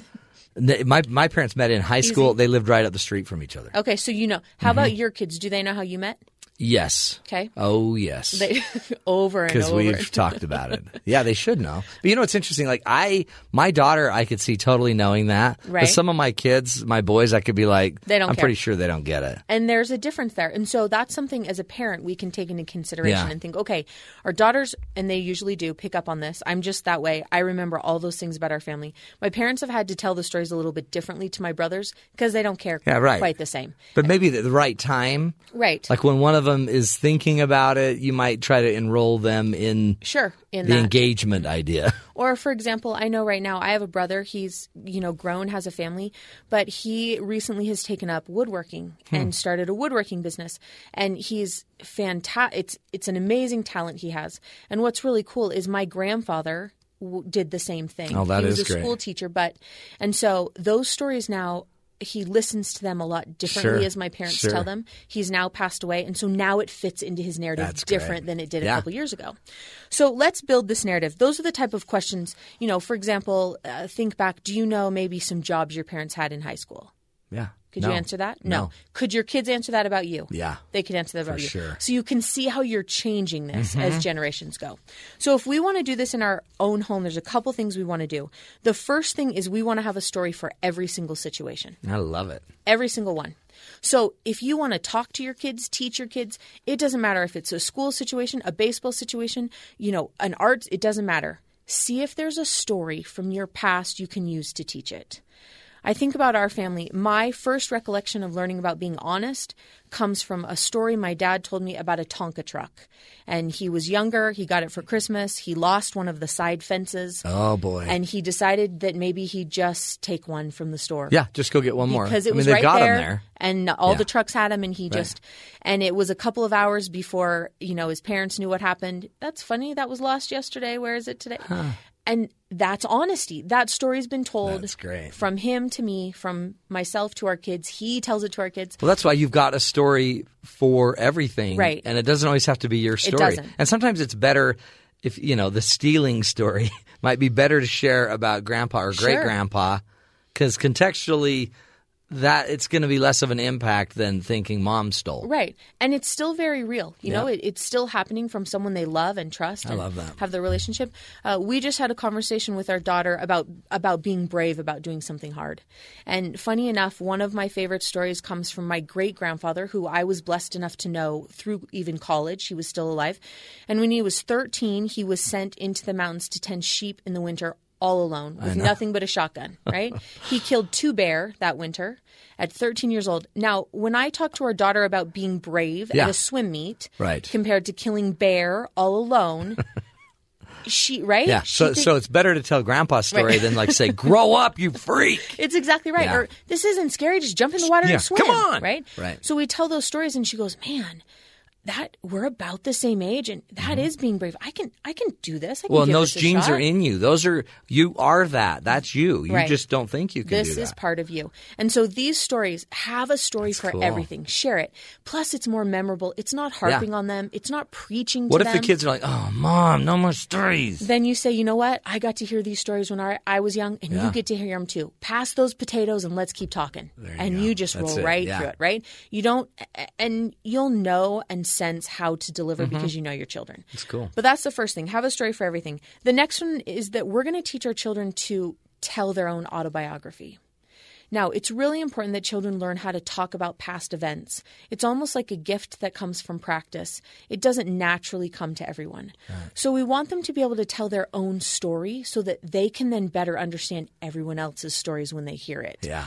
One of the best ways to do this is when you're together, even once a day if you can, maybe it's around the dinner table, ask your child to describe a past memorable event in their own lives. Maybe they won the spelling bee in mm-hmm. third grade and now they're in fifth and they still remember that. Or maybe they remember when they were three and they, I don't know, hit a home run in Little League, whatever it might be. Ask them to tell those stories. Once they've worked through the event itself, ask the five questions of who, what, where, when, and why. That's cool. It's that simple. Well, our coach may not be here, but we're still going to continue doing our coaches' corners here on the Matt Townsend Show. And we're also going to continue doing something that uh, we do on a daily basis. It's one of Matt's favorite parts of the show. And that, of course, is the MT News. And this is kind of a bizarre one. I mean, we hear lots of stories about people running away from the police. And we even have a PSA on how to elude the police. Not that we're saying that you should run away from the police if you've done something wrong. And it's just something we, we dug up and found in the archives. But uh, there's a Florida man who was taken to a hospital after trying to escape deputies by jumping into a lake. Okay, now that's not the weird part. Listen to everything that leads up to that. According to the sheriff's office, the suspect attempted to steal a car, then he took off on foot. Again, that's stuff we've heard before, nothing too abnormal about that. so right? far, that's pretty normal. During a foot pursuit, the suspect picked up a bicycle. You're thinking, okay, he's going to get on the bicycle and try to outrun the police that way if they're on the, this foot pursuit, right? Right. No, no, no. Picked up the bicycle and threw it at a deputy. Maybe he didn't know how to use it. Okay, maybe, maybe, yeah, he's like, I'm not sure what to do with this, but it looks like it could hurt. Once you learn a bike, you never forget. Maybe somebody taught him wrong. That's true. Maybe that's how his dad taught him to ride a bike. Deputies say the man then jumped into Lake Holden to hide from deputies. A helicopter was used to spot the suspect's location in the large lake. He was pulled from the water and handcuffed. Whew. So they got him after that, that big ordeal. But then they had him in the boat, they had him handcuffed, There's more. and he jumped back into the water. What? With handcuffs? That's bold. I don't. I mean, I consider myself a strong swimmer, but not that strong. I'm not sure what type of maneuvering you're going to be able to do handcuffed. Yeah. Anyway, uh, just one more quick one here before we go to break. Two men from the same town with 102 license suspensions between them were arrested in separate cases in the same Long Island County within 24 hours, authorities say. In the first case, cops say uh, Rigoberto Campos, who has 26 suspension, uh, 26 suspensions on his license, hit a 77 year old woman's car around 7 p.m. Sunday. So if we're talking 102 license suspensions, and he's only got 26. He's he's kind of the rookie of the two guys. You know, he's beginning. Let's give him a chance. So I'm sure he can get those numbers back up. Um, he ran into the woods after the accident and remained at large for a number of hours before he was taken into custody early Monday. Later Monday, shortly afternoon, cops say 41 year old Daryl McDonald was pulled over for an expired in- inspection sticker. A routine DMV check revealed he was driving with a license that had been suspended 76 times on 15 different dates. So, Daryl McDonald, Donald, you are the champion of the two. You know, you could probably give this other guy some pointers, tell him how he can get that number. No, you don't want to do that. Both were charged with aggravated unlicensed operation of a motor vehicle and other charges. I think the question though is were their licenses revoked? Hmm. Good question. Another question Does this uh, get them in the Guinness Book of World Records for most number of license suspensions? I'm guessing no. Unfortunately, I'm guessing that there are people with far more license suspensions there. Anyway, folks, you want to be smart. You don't want to get your license suspended, and you don't want to run away from the police. When we return, we're going to continue the fun here on the Matt Townsend Show. We're also coming up next with uh, BBC News.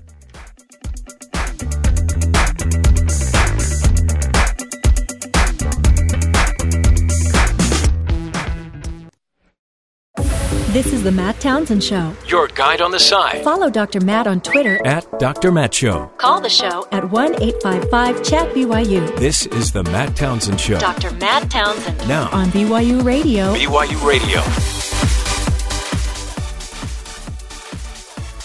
Good morning. Welcome back to the Matt Townsend Show. This is Jeff Simpson once again filling in for Dr. Matt while he's away in beautiful St. George.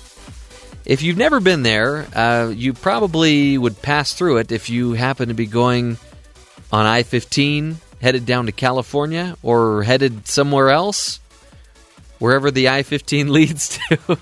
but uh, check it out. You'll at least want to stop there for lunch sometime throughout your life.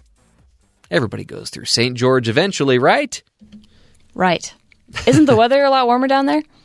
I don't know because I am always just getting out of my car and getting gas and jumping right back in.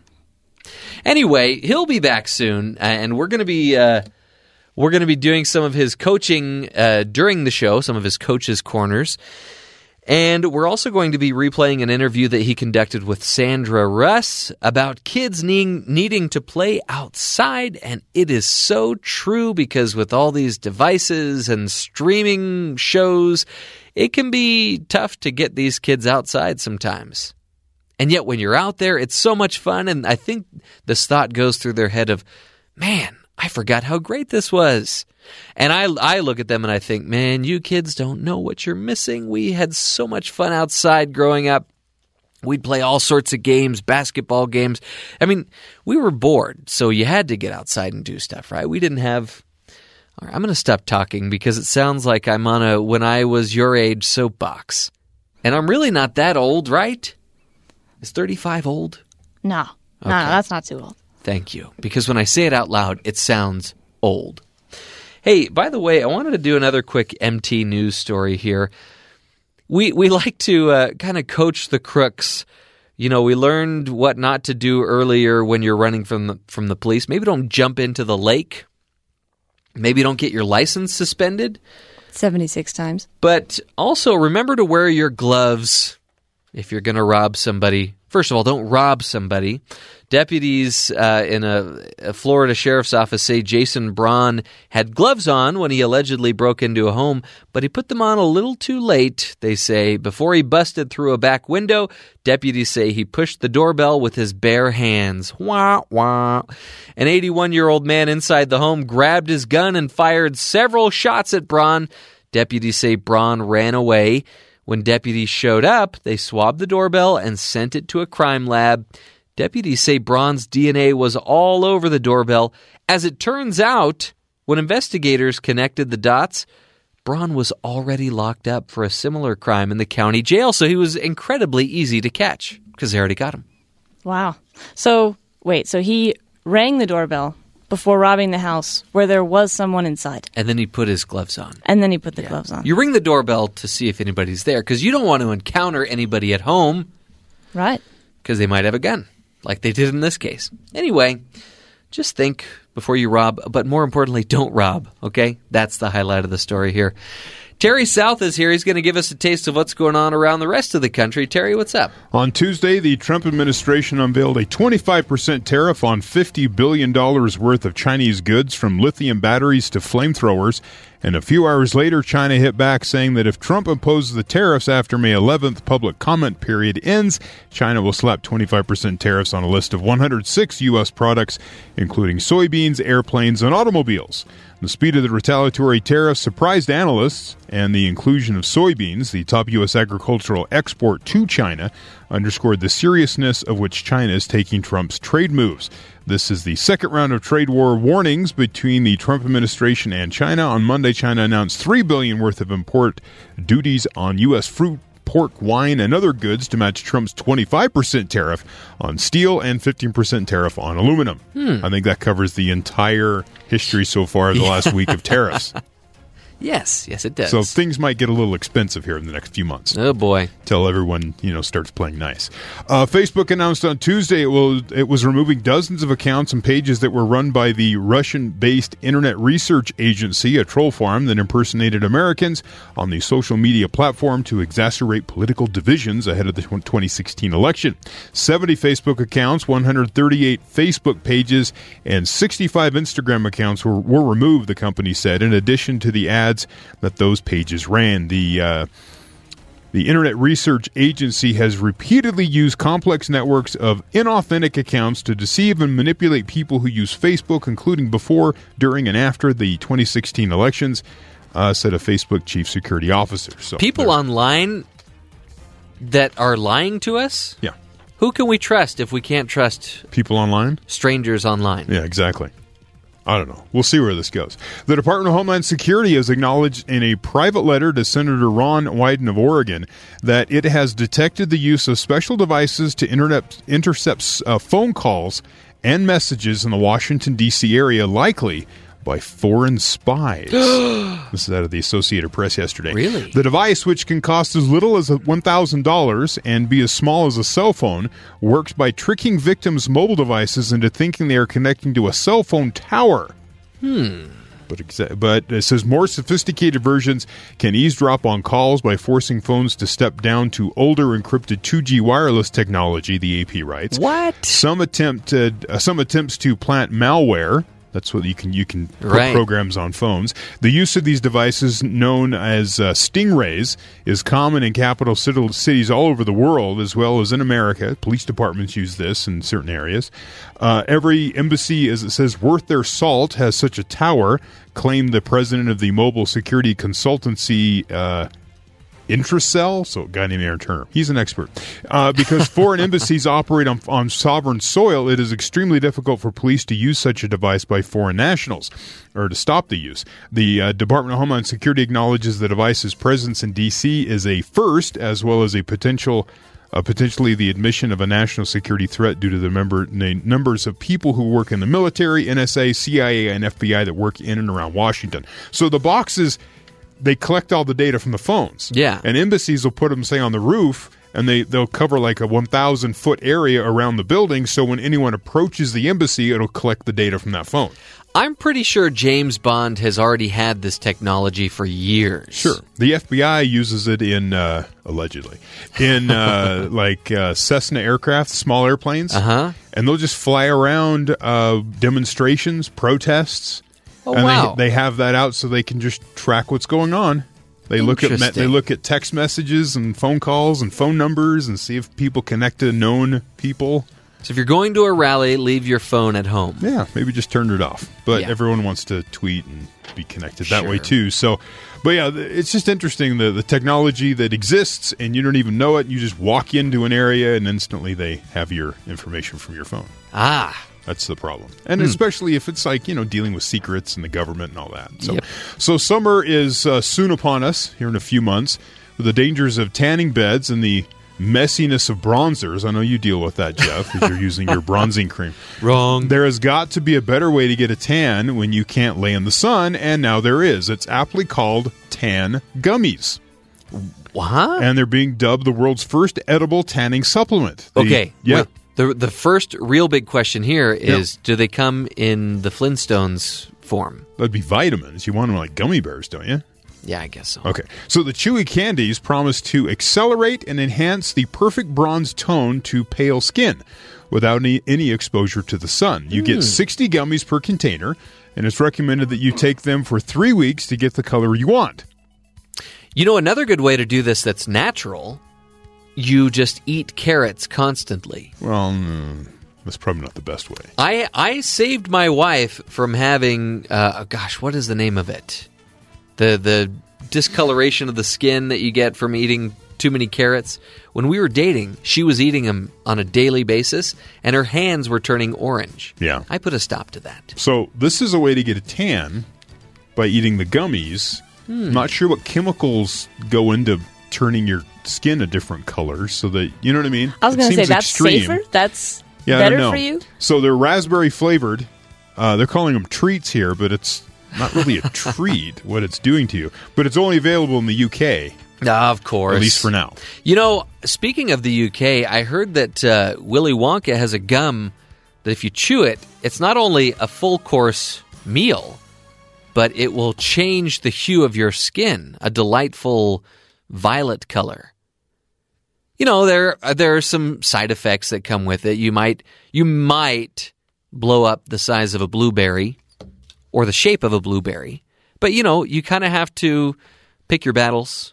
If you get the tan you're looking for, Right. that's I I for one, you know, don't want that orange tan look. I I I think I might want to go for a bluer look. And uh, you know, I'm already kind of bloated. So there's that. wow. You're learning all sorts of things about me today. I am. Anyway, we all are. and uh, that's I I don't want to make that transition, so I'll cut myself off there. But uh, coming up next on the Matt Townsend Show, we're going to be revisiting an interview with Sandra Russ about kids needing to play outside. They need to do it, and she'll tell you why when we return.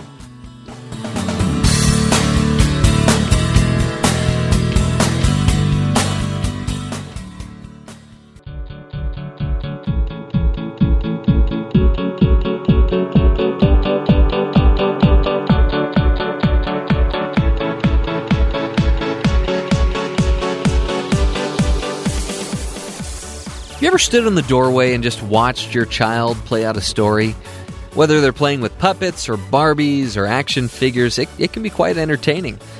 But kids don't just play, uh, they don't just play pretend to keep their mind off of adult things. It's actually a vital part of their development.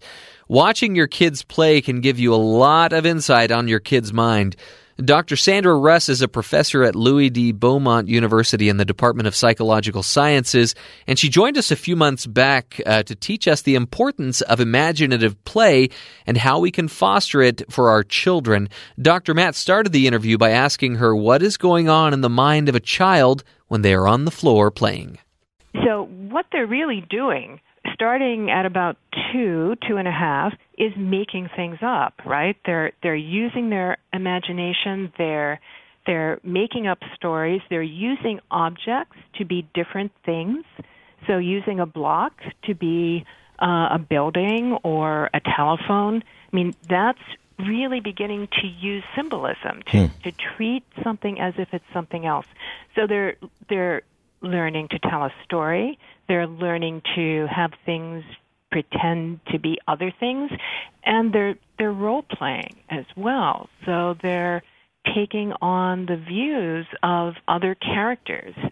Uh, so they're really doing a lot at this age and developing their imagination and learning to make things up from scratch, which is so important Yeah. in later creativity. So so they're really this is where they learn to to kind of take the place of others, see see um, the world from another frame of reference or another view. exactly. Exactly. That's And- powerful. And also, they're they're just the joy of making things up and and making things. I mean, if you really watch children play, most children really enjoy it, right? I mean, they're, Right. they're engaged and um, having fun. And in that sense, I mean, it's really interesting. I think children are wired in some ways to play because kids in every society do it, all cultures, but also it's self reinforcing. It feels good, and so they want to play more because it's a a positive mood that that they're experiencing and that they're engaged in. So just that joy of you know making things up by themselves can carry over also. So the joy is creativity. The joy is this this essence of being a kind of a creator in their world. I guess it gives them power. Right. And and, right. and then they can I mean I, they can also jump around and probably I guess learn where wherever they're ready to learn. That's right. And the the idea of jumping around, I mean, their whole body is in it, right? Yeah. I mean, it's it's all of them. So play really does involve the whole child. And for young kids especially that, you know, motor development and and action is also involved in in in brain development as well. And so I think what is happening, although we don't have any evidence for it really yet, is that um, neurologically play is helping them. It's helping develop cognitive flexibility and areas of the brain important in creativity. But we don't know that yet Hmm. because we haven't really looked. yeah, I guess we're just probably just barely understanding the beginning of what's happening here. That's that's right in in the brain Yeah. exactly. But we do know from lots of studies that children who engage in play and use their imagination in play are more creative in other on other tasks. Hmm. And that's really important because you know if we can see a child with good imagination in play, they probably are imaginative and creative in telling stories and in generating ideas on other on other tasks. So Is we it- can see that in play. Is it also talk about what's happening to their emotional development? Maybe some of that is the neurological or the cognitive flexibility you were talking about. What's happening to them as they engage emotion into the play? So that's a really important question because um, children are expressing a lot of emotion in play, and if you just watch them, I mean, they're they're they're having they're making up stories about having fun, or they're making up sad stories, or they're making up stories about being chased by monsters, and they're in some ways acting out their fears and concerns and learning how to deal with it. So play is helping them process emotions. Hmm. Therapists have used play for years to help children deal with difficult stresses in their lives. And and children naturally do this. They they play things out. If they're worried about going to the doctor or having to go into the hospital, often they play it out Hmm. and play doctor and play Yeah. um, being in the hospital. I mean, they're they're trying to learn to deal with the negative things in their lives, as well as um, you know having having fun in the play. Mm-hmm. But I think play is helping kids process emotions and get comfortable with emotions. Boy, yeah. Comfortable with thinking about um, emotional issues. And I guess even practice it, right? I mean, they're practicing the emotion. They're practicing because Exactly. if they're role playing, you know, oh no way, the doggy died. Right, right, They right. they're feeling the emotion. They go through even a, a process of acting it out. Right. They right. And and so it's kind of simulated emotion. Yeah, right. Um, yes, and and so practice is really an important word in thinking about play because children are practicing um, uh, emotional issues or you know kind of um, having different ideas about things, uh, different ideas about people. Practice is is really what's going on. So they're not wasting their time. Right. You know, this is a really important uh, message, I think, for parents and teachers. Kids are not wasting their time when they're playing. They're really doing something that's important in child development. They're learning. We need to let them do it. Yeah. Do um do I mean I guess too there's probably a correlation to they're becoming more empathic. Yes, uh, we have done some studies that have shown that have found that kids who express, uh, who are more imaginative, also score higher on empathy measures or are more pro-social in the classroom. So we do have some studies that show that. Um, it, it gets into theory of mind issues, but yes, they can take the perspective of the other and and and can understand the other Hmm. better. Is there is is there a certain age um, where they they kind of grow out of playing, and or is there a certain range of, of years that you're you're more likely to see them doing some of this role playing until they move out of role playing and move into something else? Right, about three to eight, three years of age to eight or nine. It depends on the child, and then uh, it, this kind of active play in childhood changes, and it it evolves. Piaget thought and others thought into more fantasy, internal fantasy, Hmm. and so the the 11 and 12 year old is just not playing the same way that Mhm. They did at seven. I mean, then other things take over, right? Sports and board games and and other kinds of play, but not pretend play. But it can develop into uh, writing stories or art or other more creative activities for the 12, 13, 14 year old. In fact, um, I, I remember re- getting to that age where it wasn't. Part of me still would have wanted to be playing with my toys, Ah, and yes. part of me knew it's time to probably move on because others Yes. don't like that. That's right. That is right. Mm. Although that's right. That's kind of sad, isn't it? Yes, it is sad. It is sad, but development developmentally, it is what happens, and it's natural. And Talk about. Um, I mean, it's uh, this is this is your child going through these stages in, of development, but you're also you get to witness how they see the world, their fears, their concerns, their personality. Isn't that what's coming out in play? it is, it is, and their imagination. Yeah. And it's really important. I, I think it depends on the child's age as to how the parent is involved. So for young children, two, three, four, those children really want you to play with them. Right. So it's important for parents to sit down with them or sit down on the floor or wherever they are and really engage with them in in their play. Be in the tea party. You know, help help help them make dinner on their play stove. Mm-hmm. Um, but it's important too that that the parent you follow their lead, so you don't take over the Yeah. story. Don't tell them how to set the table. Exactly, exactly. Or that you know that soup has to be at you know really hot. I mean, you know, Right. follow their lead.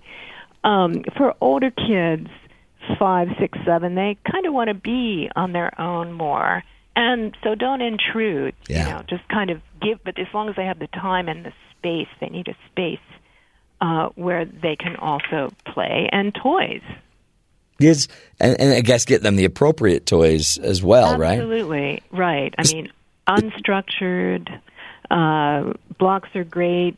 Clay, Play-Doh, Mm. action figures, dolls. I mean, things that Need a story.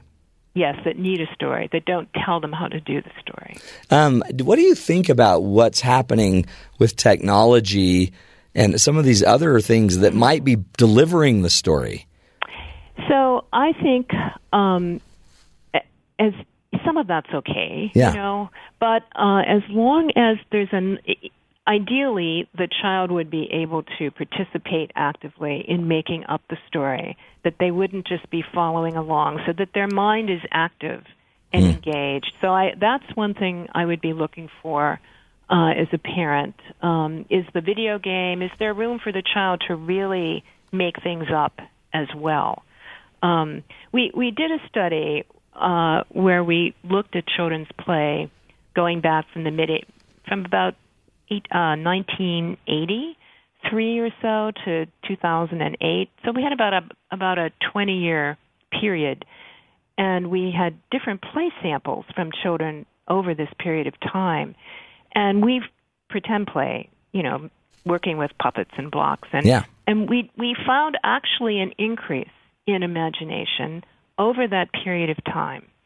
Uh, and so their play was not getting worse. We we wondered about that, given computers and video and video games technology, but it did not get worse. In fact, the imagination got a little better. Wow. So I think that's an important message, also, you know, for our culture.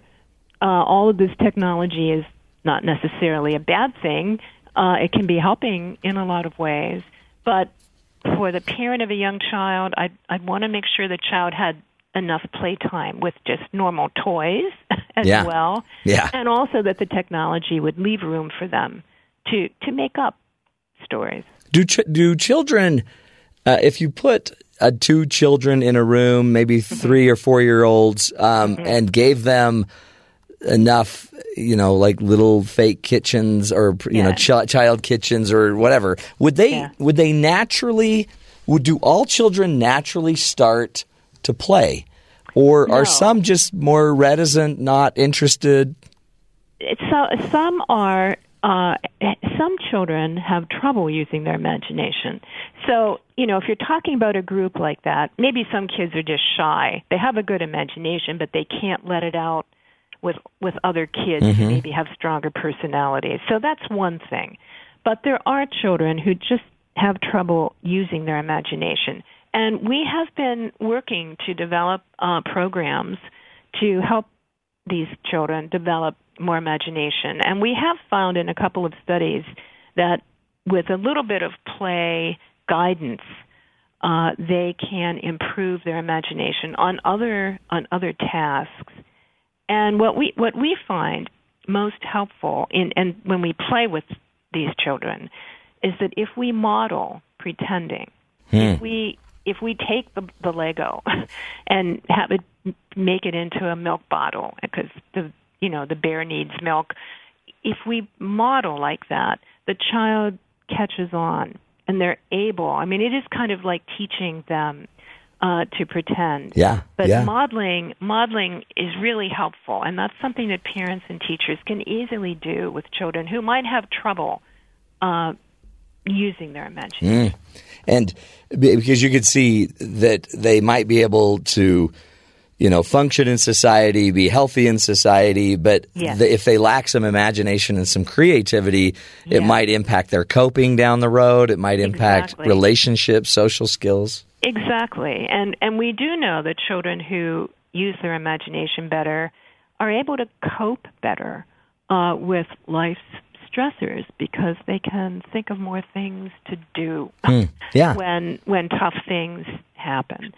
So um, so yes, it is to the. I mean, I see play as a huge resource for children, and it's like giving them another tool Yeah, I love it. help them. Uh, and so I, we haven't talked about schools. Yeah, yeah. Are schools helping in this? Are they Well, hurting? Well, you know, playtime is being eliminated, Right. recess is being eliminated, and I, the teachers I talk to are really upset about that, and they know that play is important for young children, and yet it gets squeezed out. So we need to get play back into the preschools and into kindergarten, and even time for play in early elementary grades. Mm. Yeah, I mean recess, but but two, I guess you because to me, um, play for children is learning. It's developmental, so It you could include it in as a as a as one of the classes we're going to work on. Absolutely, and there's a whole you know literature out there on on play based learning uh, for the classroom, which is a little different than what I've been talking about. But that you know Yeah. using play to teach things because it's so natural for kids, and it's how they learn and they take to it easily. Yeah, we have about thirty seconds, um, Dr. Russ. Tell me what's what's one thing that parents can do, maybe even this weekend, the holiday season, with our kids that that you know these younger children, I guess that that could make a difference in their play. uh, play with them, bring out some boxes and Legos or blocks, and and have them make something and make up a story. Mm. And ask them, make up the story, and Make up a story, and if they can't get started, say to them, "Well, let's make a story about going to a birthday party. I'll be Joe, you be Mary," that's great, and get it started. right? And easy, right? And easy, yes, and it doesn't take a lot of time. And you'll you'll learn a lot about your kids. Absolutely, and the, and it'll it'll help your relationship. And if there's a teenager in the back seat, tell them to be quiet. Yeah, yes, or they can help. They're going to make fun of your other kids. Yeah, tell That's them that they did it when they were little. That's right. Well, we appreciate you. Dr. Sandra Russ, thank you for your great work. Uh, you can go find out uh, more about her work um, just looking her up on at Ca- Case Western University. But also, she has a recent book out, Pretend Play in Childhood Foundation of Adult Creativity. Remember, child is father to the man. And uh, we how we teach creativity, imagination, how we kind of spark that a little bit letting them make up stories, letting them play, it will determine uh, a lot, not determine, but it will impact a lot of how they move forward through life. Powerful stuff, folks, helping you see the good in the world. We will take a break, uh, break come back, visit our good guys, our good brethren at BYU Sports Nation. Stick with us.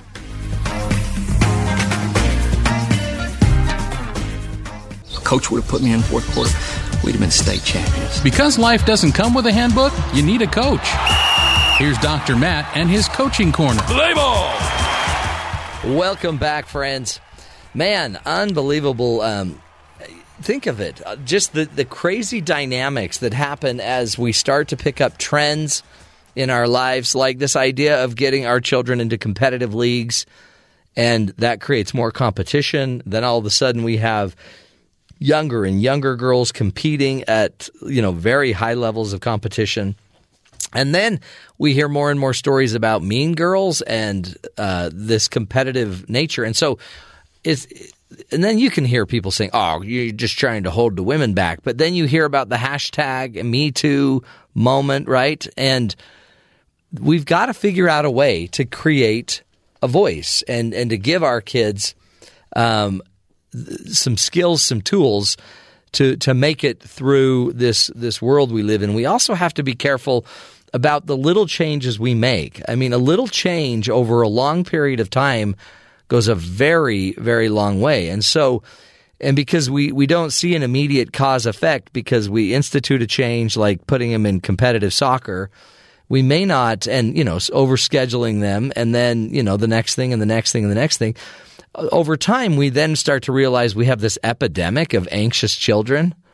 We have this epidemic of supposedly mean girls or aggressive boys that uh, you know are, are doing you know hurtful and harmful things. So, a few little tools but I think in the end would help uh, boys just as well. But I wrote uh, these ideas down for um, more for young girls and and just our children, our daughters that we're raising. One might be a really important thing that we could all do to to be a, a more effective parent is share our vision of who our daughter really is, and it might be valuable that we share with them this idea of the, of who their identity is. Remember, they're going to pick up their identity from someone, and it might be really important. I think that it comes from you, mom and dad. So share with them that, that their value and their potential uh, is is of infinite worth, and that it's not going to change, and it's not based on what they do. It already exists in them. Share the fact that their potential it really is unchangeable and that your love for them is unchangeable. Another tool is make your example speak louder than your words. Don't just tell them to do stuff, model it. Uh, moms, you need to model what what a healthy person with a healthy voice how that works. Uh, model what hard work looks like. Model uh, what education and reading and and you know true spiritual growth and development looks like. Get out there as parents and model it for your kids instead of just hoping that you can talk them into doing what needs to be done. Another word another thing we can do is affirm what they're doing well every chance that you can affirm it when you see that they're doing something great Talk about it, bring it up, focus more on the positive with them than the negative. So many times our kids hear so many negative things from us about them that they start to take in that as, as kind of more of their identity. But if we could overwhelm them with, you did it again, that was so great, you really looked good at this, you made this happen, excellent job on your homework, way to work so hard.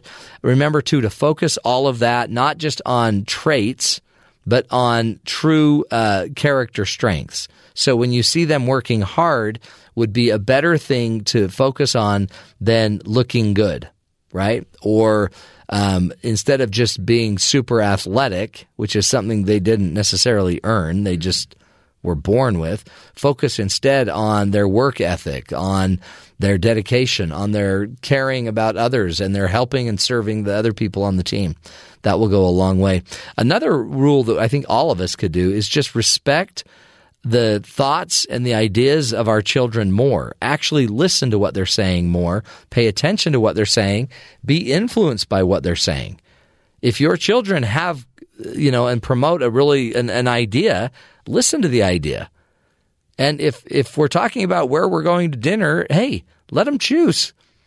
Uh, I had some clients in my office just the other day, and we were talking about at some point you've got to put your child in the driver's seat and let them drive their own life.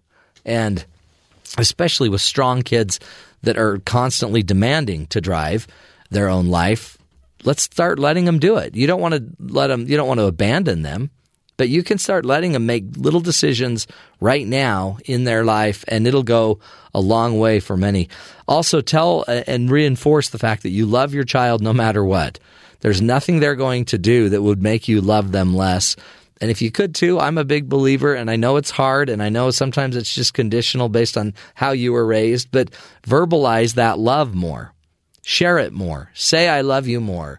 Look them in the eye and say, I love you more, and validate the fact that the love is going to be here no matter what.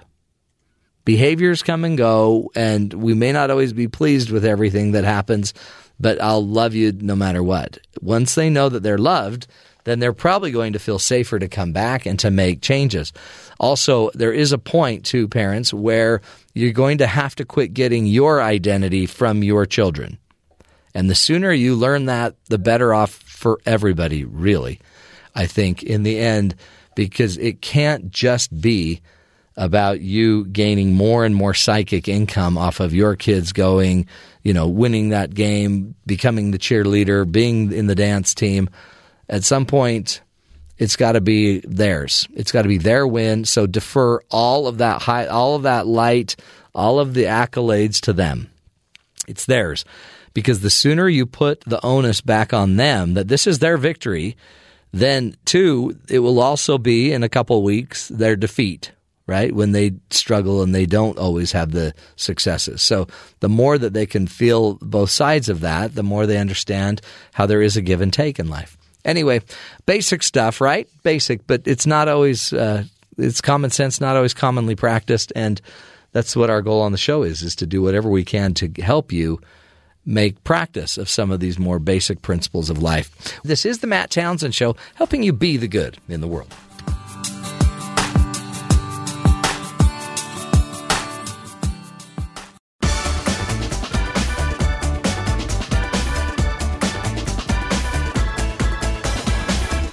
Welcome back to the Matt Townsend Show. It's that time of the show, and we head over to BYU Sports Nation to see what's coming up on their program here in just about 10 minutes. And today it's Spencer and Jarom. How are you guys? We're great, Jeff. Baseball is back. How are your Dodgers doing, man? I haven't been following too closely because I made a pact with myself that I was not going to allow them to uh, break my heart again this year. Oh man! So I'll, I I would love to be in your fair weather fan. I would love to be in your shoes and be playing for a World Series. we lost Game Seven. I'm the Orioles sad haven't played it. for a World Series since 1983. Mariners have Yeah. played in a World Series. Boo-hoo. Isn't- It's gonna be okay, dude. It's April. I You know can do there's it. there's still plenty of time. They've can do it. they're they're trying to figure out how to gel again. But I, I'm curious to know about a team that does seem to be gelling pretty well. The Utah Jazz is is this they're tied for fourth in the playoffs? Is that yes. true? For a second, I thought you were going to say the Utah Utes, and I was going to be like, "We're done. We're never doing another interview." Utah again with you. Warriors, rugby. Get out of here. Get out of here. So- yes, the Utah Jazz in the four seed. all of a sudden, I was at the game last night. It's fun to watch uh, Ricky Rubio go for 31. Donovan probably going to be second in the Rookie of the Year voting. Mitchell Boo. to Ben Simmons, although I think Donovan is right there. Uh, yeah, they're a fun team to watch, right? The So- West is shaping up to be a really fun uh, playoff. Do they have a chance? Because the last time, in my Who, mind, the the last time that I remember the Jazz being really, really good is when they were in the uh, the playoffs with the Bulls, and that was exciting to watch. Literally. do they have a chance to win a playoff Well, yeah, what's your- series? what's your question? Yes. Okay, right now the Jazz are in the fourth spot. They could, I mean, depending on how things shake out, they could like fall out of the playoffs. Four through four through nine right now, decided by two games, Ooh, which is incredible. It would take it would take quite the epic fail in the Jazz last four games for them to fall out of the playoff race entirely. Right. I'm just saying it's possible. But it is There's possible. a two game uh, separation here. They could be the eight seed. They They could, could be the four. four. seed. isn't it fun to speculate? It's more fun to speculate than to talk about results because Yes. everything's wide open. Everything Yeah. like I enjoy preseason more than the actual season. Now, technically speaking, Jarom, the Trailblazers lost to the Mavericks last night. They could. so the, Jazz could seed- climb as high as Right. the three seed if Right. all the cards fall How many games are left? Four for a lot of teams. I, Yes. Yeah, probably not happen. But uh, if the Jazz hosted a had home court for a first round series, They could win it. the year after losing quite possibly the most sought after free agent and all the drama that came with Gordon Hayward, that would be an incredible uh, thing because they added Ricky Rubio and they added Donovan Mitchell, and that's basically Look, it. the Jazz have won in New Orleans and in Minnesota and in San Antonio against other playoff teams who they could potentially match up with. yeah, so that's a fun local story. So that's going on in Salt Lake. But what's going on in Utah County here in Provo on your show that's coming up in about eight minutes? I thought you were asking just in Utah County. I was like, well, a whole lot of essential oils, uh, yes. Adobe, People lined up at, Qualtrics? at Swig. Vivint? yeah, Yeah. It's the Silicon Slopes. Silicon slopes, where the slopes are silicony. Thanks, Grandpa Remus. Uh. yeah, wait, the old man from Orem. How do you get in here? Uh, we're going with the super light question today, Jeff. Which is? And that is uh, if BYU doesn't get a Power Five invite, We would hope you they do. would you rather stay independent or go back to a group of five? Ooh. So heavy handed for sure. Yes. BYU's best offensive player from last year was tight end Matt Bushman. What do he and Moses have in common? We will discuss. Hmm. And by Uh, Moses, I don't mean Moses- Chris Martin, lead singer of Coldplay's. Oh, Moses and you said Bushman. Matt Bushman. Matt Bushman. So Moses spoke to a burning bush. Maybe that's what it is. Quite possibly. You'll You're have on- to watch. You're uh, on onto to something- something, you're there, something. Jeff. Did I You're a- give it you're a away? smart one. I gave it away. I'm You're sorry. a smart one. You probably got a 30 plus ACT. And the most impressive scoring play in the history of BYU athletics, on the heels of one of the most impressive goals we have ever seen on a world stage from Cristiano Ronaldo. And we have an Olympian on the show. Really? Yep. That's two weeks in a row, an Olympian on the show. By the way, I just watched a movie and there was a portrayal of Moses, and apparently there were originally supposed to be 15 commandments. But uh, Oh, you watched One of the- uh, what history of the world? one of the tablets was dropped, and Yes. so now it's 10. I now bring you the 15 commandments, the 10 commandments. Well, That's it sounds funny. like a great show, and I, I'm curious to know what the, the Bushman Moses connection is, and I'm sure you're going to tell us here in about six minutes. We think it's a good one. Thank you, Jeff. Okay. Well, Thanks, have, Jeff. Have a great show. We'll Word talk up, again. man. Okay. Wow.